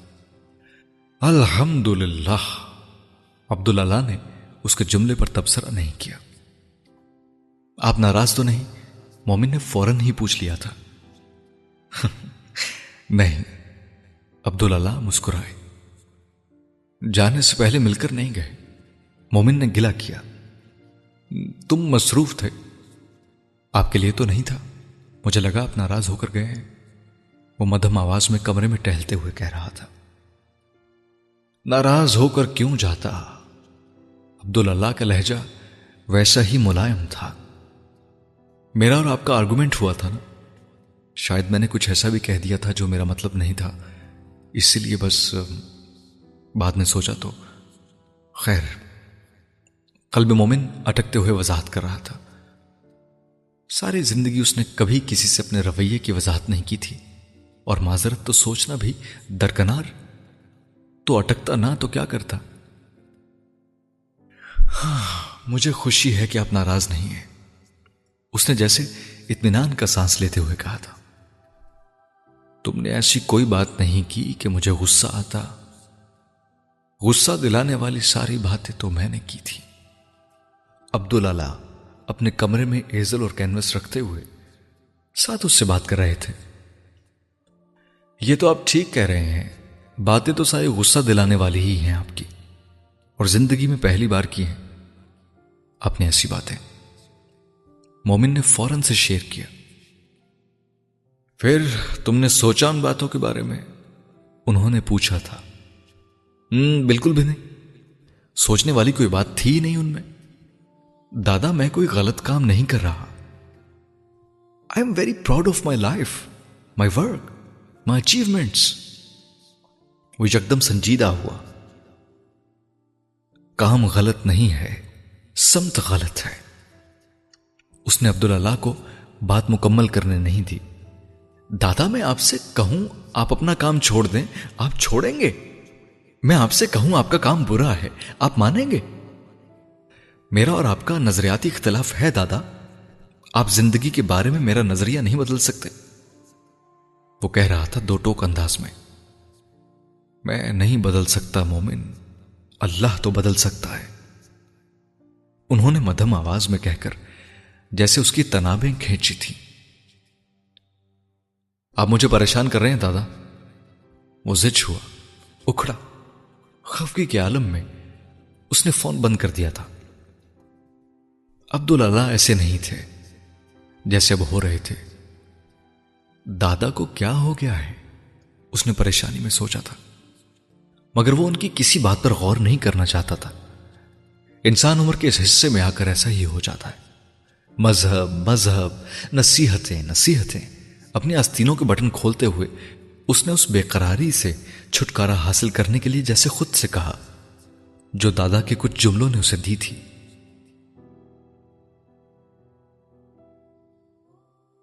ماسٹر صاحب، میں ایک بات سوچ رہا ہوں۔ اس نوجوان لڑکے نے وہ ڈبہ کھولتے ہوئے ماسٹر ابراہیم سے کہا، وہ ان کے پاس آنے والے بہت سے لڑکے لڑکیوں میں سے تھا۔ کیا برامد میں بیٹھے۔ اپنے کام میں مصروف ماسٹر ابراہیم نے کہا، اگر یہ کام ہم نہ کر رہے ہوتے تو کیا ہوتا؟ تو پھر کوئی اور ہماری جگہ بیٹھا ہوتا یہ کام کرنے کے لیے۔ اللہ کا کام ہے اور اللہ کے پاس اپنے کام کروانے کے لیے بندے بہت۔ انہوں نے مسکراتے ہوئے اسے دیکھے بغیر کہا، یہ تو ٹھیک کہا آپ نے۔ اس لڑکے نے بے اختیار تائید کی۔ لیکن مجھے یہ سمجھ نہیں آتا کہ لوگوں کو پتا کیسے چلتا ہے اس جگہ کا اور آپ کا۔ کہاں کہاں سے پرانے اور بوسیدہ قرآن پاک کے نسخے آ رہے ہیں؟ آج جو ڈبا آیا ہے، یہ چار سدا سے آیا ہے۔ وہ اس کارٹن پر لگے ایڈریس کو دیکھتے ہوئے کہہ رہا تھا، جسے اس نے ابھی کھولا تھا۔ اللہ خبر دیتا ہے۔ اب لا کر بٹھایا ہے اس کام کے لیے۔ تو کام بھی تو بھیجے گا نا؟ ماسٹر ابراہیم ہنسے تھے۔ میں چلتا ہوں۔ اب آج ویزا کے لیے اپلائی کرنا تھا، دعا کریں ویزا لگ جائے۔ وہ لڑکا اپنا کام سمیٹ کر اٹھ کھڑا ہوا۔ ماسٹر ابراہیم نے اسے دیکھے بغیر کہا، اس سال نہیں لگے گا، اس لیے پیسے ضائع نہ کرو۔ اگلے سال جانا، تب تک کوئی آ جائے گا میرے پاس تمہاری جگہ لڑکا ان کی بات پر گڑبڑا کر ہنسا۔ چلو، آپ نے تو بات ہی ختم کر دی۔ خدا حافظ۔ ماسٹر ابراہیم نے اسے جاتے ہوئے اور مومنہ کو آتے ہوئے دیکھا اور بے اختیار کہا، تم کہاں غائب ہو جاتی ہو مومنہ؟ مومنہ نے جواباً مسکرانے کی کوشش کرتے ہوئے انہیں سلام کیا۔ انہوں نے اس کے سلام کا جواب دیتے ہوئے کہا، لاہور سے کب آئی واپس؟ وہ برامدے میں بیٹھ رہی تھی۔ بڑے دن ہو گئے۔ اس نے کہا پھر اٹھ کر اپنی شیلف سے اپنا قرآن اور کام نکال لائی۔ سب ٹھیک رہا۔ ماسٹر ابراہیم کو بہت کمزور لگی۔ ہاں ہاں مجھے فلم مل گئی۔ اس نے دوبارہ فرش پر بیٹھتے ہوئے قرآن پاک کے وہ صفحے نکال لیے جن کی وہ مرمت کے لیے خطاطی کر رہی تھی۔ بہت مبارک ہو۔ بڑی خوشی کی خبر ہے یہ تو۔ مومنہ نے جھک کر خالی کاغذ پر ایک لکیر کھینچی۔ جیسے قلم کی نوک چیک کر رہی ہو۔ پتہ نہیں وہ ایک لہجے کے لیے رکی۔ جہانگیر کیسا ہے؟ ماسٹر ابراہیم نے چند لمحوں بعد پوچھا۔ وہ مر گیا۔ اس نے سر جھکائے جھکائے ان کا چہرہ دیکھے بغیر کہا۔ تم نے بتایا ہی نہیں، میں اس کا جنازہ پڑھنے آتا۔ مجھے بڑا افسوس ہوا مومنا بیٹی۔ ماسٹر ابراہیم کو واقعی صدمہ ہوا تھا۔ وہ اسی طرح بے تاثر چہرے کے ساتھ سر جھکائے کام کر رہی تھی۔ چپ کیوں ہو؟ انہوں نے اس سے پوچھا۔